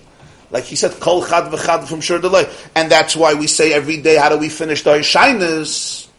He puts it in, Laman das kol amei ha'oretz ki Hashem olakim. The amei ha'oretz ki olakim. The nations of the earth, the nations of the world, lamata, Laman das kol amei ha'oretz. Rosh Hashanah Yom Kippur is not Laman das kol amei ha'oretz. Rosh Hashanah Yom Kippur is Yom Kippur is the pchina of elevation. The mata goes back to Lamaila, the Rotzi. Sukkot is fakert Laman Das Kalamaya Aretz. You bring then Lulav, the Dalad Minim, into the lave. You go into the Sukkah, Hashem Tzilcha, in the physical world. So therefore the Kerach is hurled like crumbs. In other words, it's divided more and more and more, becoming individualized according to each person's capacity. That's what the Kapitim is. Ah, but then the pasuk continues. There's a problem now. When the snow becomes ice, nobody can deal with the cold. Lifnei Who could withstand this cold? It's freezing. So now what does he do? He brings water again to melt the ice. So he says, see now there's a long, there's a very, very long brackets, very long, a whole beard of, of kerach and and chirik, kerach is isis chirik. I mean, it's a long, long beard. We could die to have a sheet in it, but not now. And it ends ersht. It really goes, huh? Third line, no? No, no, no, no, no, no, Yeah, yeah, oh yeah, the third line, 174. 174. Achinek siv, lifnei karosai miyamoit. Who could withstand this cold? What does this mean? There's ice everywhere. It's like crumbs. But nobody can deal with the cold. So yishlach dvare v'yamsim. He sends his word and he melts the water. He melts the ice. Yashiv rucha yizlamoyim. Now we're going to see the opposite direction. Rosh Hashanah was Yom Kippur was Iratz, but the only way you get to the Iratz is through the Shuv, because we are in this world. So if I don't work through my uh, vulnerabilities, if I can't break down what's going on, I won't be able to access that Ratzah because there's too many blockages. So therefore, you have to have the Shuv in order to get to the Ratzah. The dance must include the two pchinas. You can't have the machal if you don't have both pchinas, so the Shuv comes to the Ratzah. Sukkot is now the opposite direction. It's coming back into your own individual space and saying that God loves you the way for who you are. Right? He loves you in simple terms for who you are. For who you are. That's Sukkot. That's where the water becomes ice. It's tangible. It's contracted it's it's unique, it's individuated, it's not leis machshavet fisabe, it's it's bringing it back into the space of life and not getting frustrated with that space, but embracing that space, appreciating the purpose in that space, the meaning in that space. It becomes a mitzvah. That's the sukkah, the lulav. Hashem is there in that space. Shuv echad. There's the echad in the shuv as he began the whole night. Now there's the opposite. Lifnei karasim They can get very cold. So now you need to melt the ice. So now from the Rotza, from the Shuv of Sukkot, you go now in the opposite direction. That's Shmini Atzeres and Simchas Torah. Why do what's, what, what, what happened with all, what's, what's the problem with the ice? Okay, one second, we'll explain. It says, who could withstand his karasa? Karasa from the word kar, krirus. Ki hamshachas gilu zelamata. Bebchines karasa, hu bchines krirus. You have to understand that when this gilui, the tremendous love, comes down below, lemandas kalamaya aretz, in a state of kerach, it's bebchinas kriris, it's cold, ice is cold. What does this pshat again spiritually? The kerach is what facilitates the shuv. Which is the antithesis of the Ratzoi, which represents a glowing fire, glowing fire. Rishpei means coals that are aflame. You know, burning coals are called Rishpei Eish. Right? We have it in uh, in um, in in Shashirim at the end. Rishafeha Rishvei Eish Shalheves Yutke shall Shalheves Ka. So Rishvei Eish is coals that are aglow. Shalheves so Oilamei You have a Shalheves, a flame that ascends upward. So the, the different holidays, really, when you're tuned in, every Yom Tov is an energy in the world. And the Yom, it's like a certain, a certain presence of Hashem in the world in a certain way. The energy that Hashem reveals on Yom Kippur facilitates in the soul Ratzi. In other words, if your antennas are up, we're talking about somebody who has antennas. If I don't have an antenna up, then uh, energy I had, energy I had. You know, I could come to a wedding and uh, you know, be busy texting during Hariyat Mekadesh. It's fine. But, uh, you know, right? huh? That's a joke. I don't know if it's a joke. I don't know if it's a joke. I don't know if it's a joke. I was at a minion the other day and the chazan, this was a madrega, the chazan, the chazan himself by Chazar Sashatz. Okay, maybe his wife had to go. Uh, maybe his wife was uh, about to deliver a baby. So, uh, so, but I was at a chuppah. So, a person, uh, one of the people on the chuppah, the father, whatever, one of the this, he's taking out his phone. He's texting. Okay, maybe he had a shiloh on the ring. He had to ask his off. I don't know, but. Uh, but the point is, if your antenna is not up, you can have you could be in the presence of greatness and just lose the moment. When then, I'm just saying that as a hakdam. When the antennas are up, Yom Kippur, the type of energy that comes into the world, it, it triggers the rotzi of the soul. It triggers it. it. It evokes it. It speaks to it. If I could say, it tickles it. You know, it it, it, it awakens it. The energy of Sukkot, it triggers the shuv. It embraces the shuv. It gives dignity to the shuv. And the beauty in this is that Yiddishkeit operates on both streams, and one never captures all of it.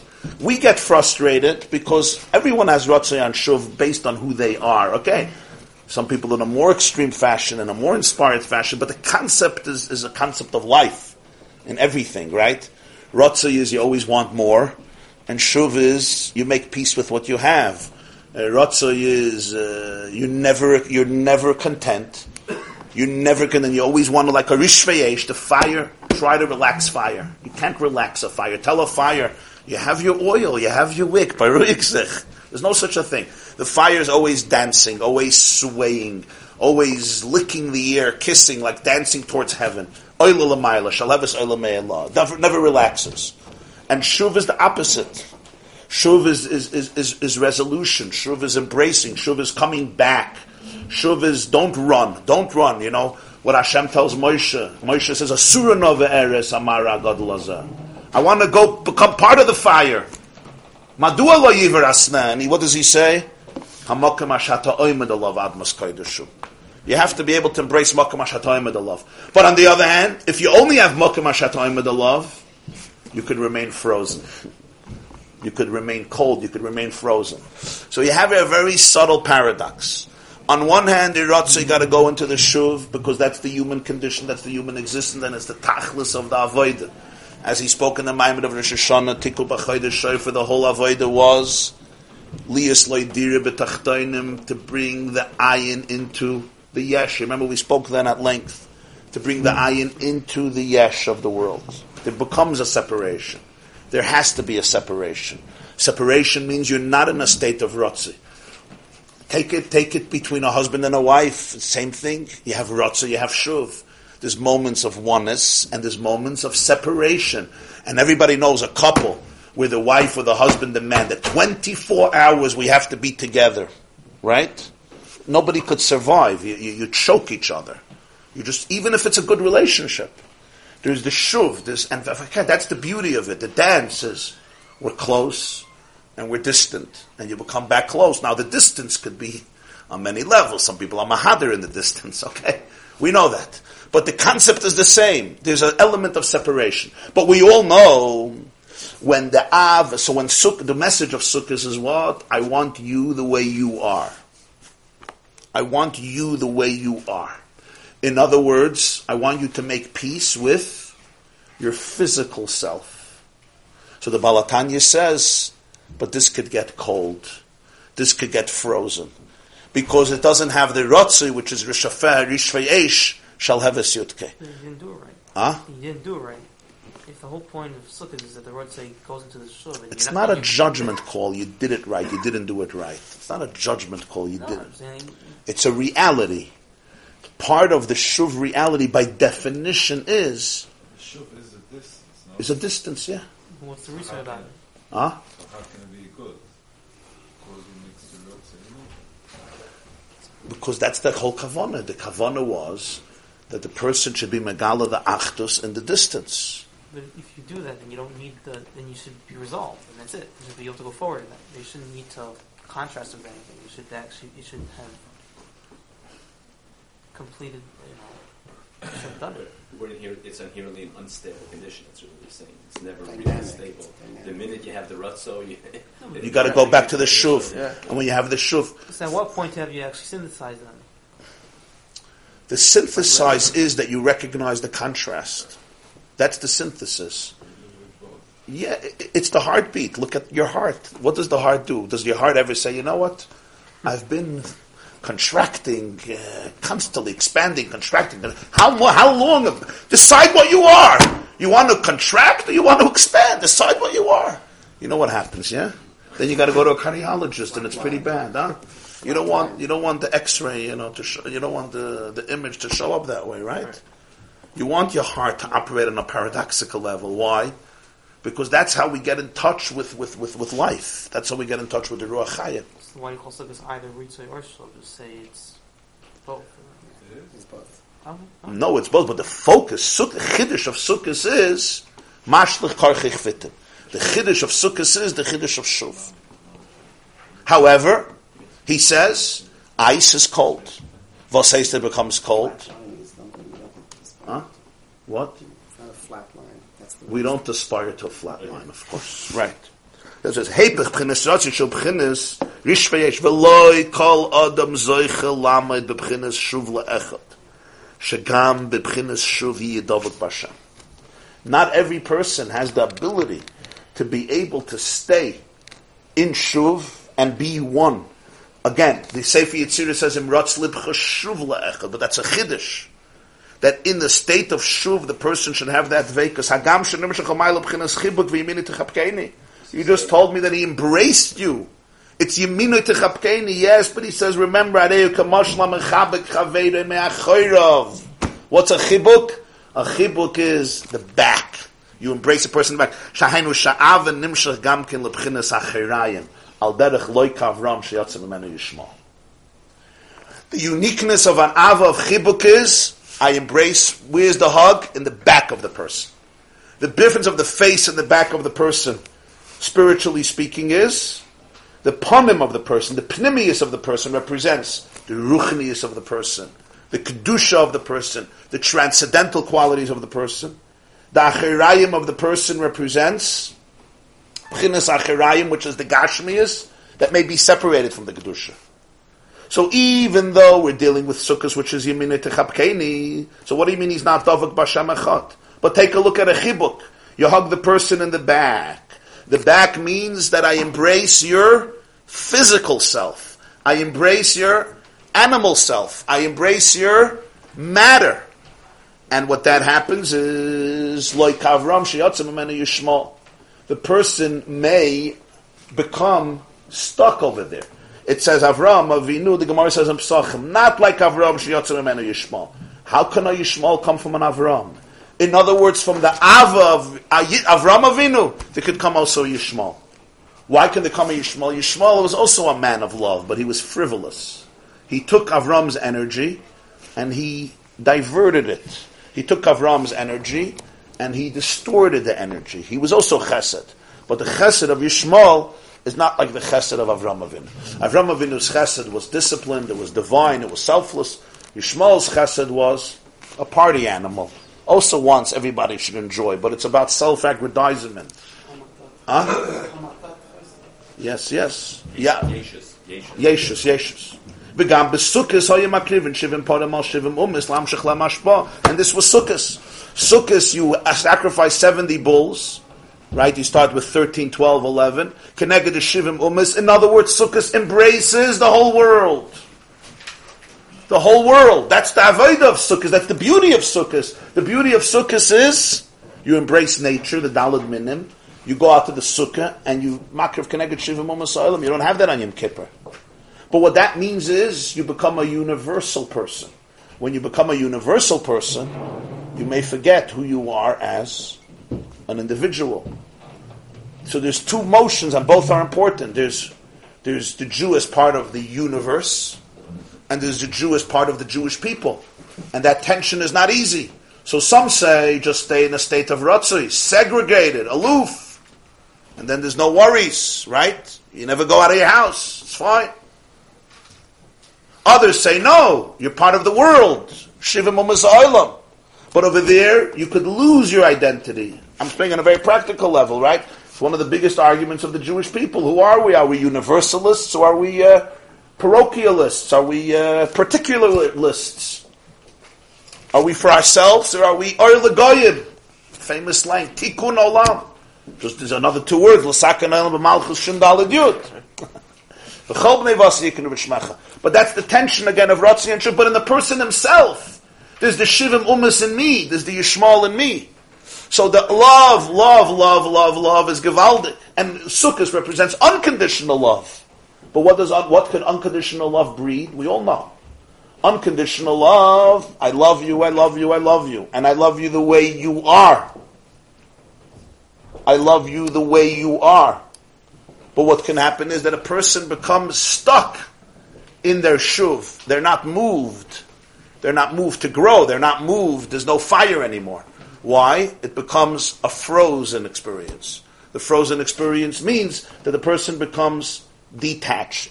or desensitized. That's what he says. V'hini b'bchinas shuv, k'shemisrachik min haratzoi, yachali is b'chinas nefilu legamri l'bchinas acharai. When the shuv detaches from the ratzoi, the person could fall, can slip, So how do you make can slip and fall on their back.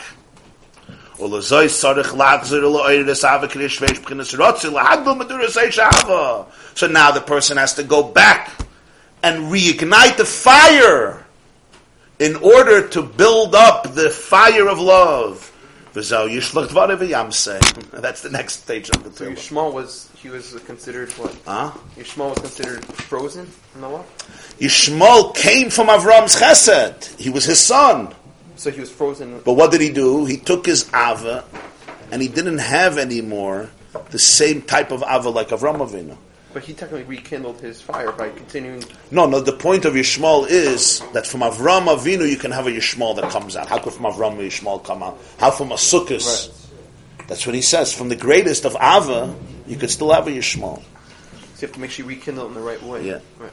Avram Hoel is Yitzchak. Right. Yeah. Yishmael from Yamsem to become meltable, to become the ungraspable again. Right. To become the Yes. Right. To go back into the water, right. It's not saying what the problem is if you stay stuck in show. What is the problem you stay stuck in?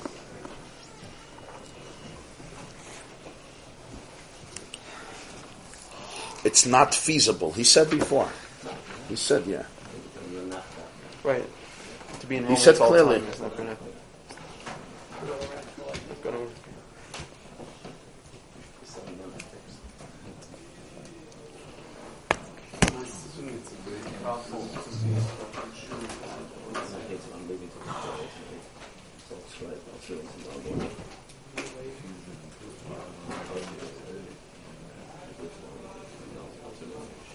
Here. In the first first abed of the Maimer, the line starts Rotzi V'shoiv. Mamish close to the beginning. He says, Kachu inyan simchas knesses Yisrael, right? Lo yirichuk mamash chachon l'bchinas Rotzi. Lefi she'i efsher liyas tamad l'bchinas Rotzi. Which sums it up. It's impossible, but It's pashat impossible. It's not a sustainable life. If it's not a sustainable life, it also means it's an undesirable life. That's an a given. If it's not possible, that means it's not desirable. sure it's possible, but it's not good for roots and I wouldn't say not good. It's it's just it's not a good state. it's it's it, you you lose the dance. You lose the rhythm of the dance. I guess we're gonna say that's where we dance in Simchas Torah. Right.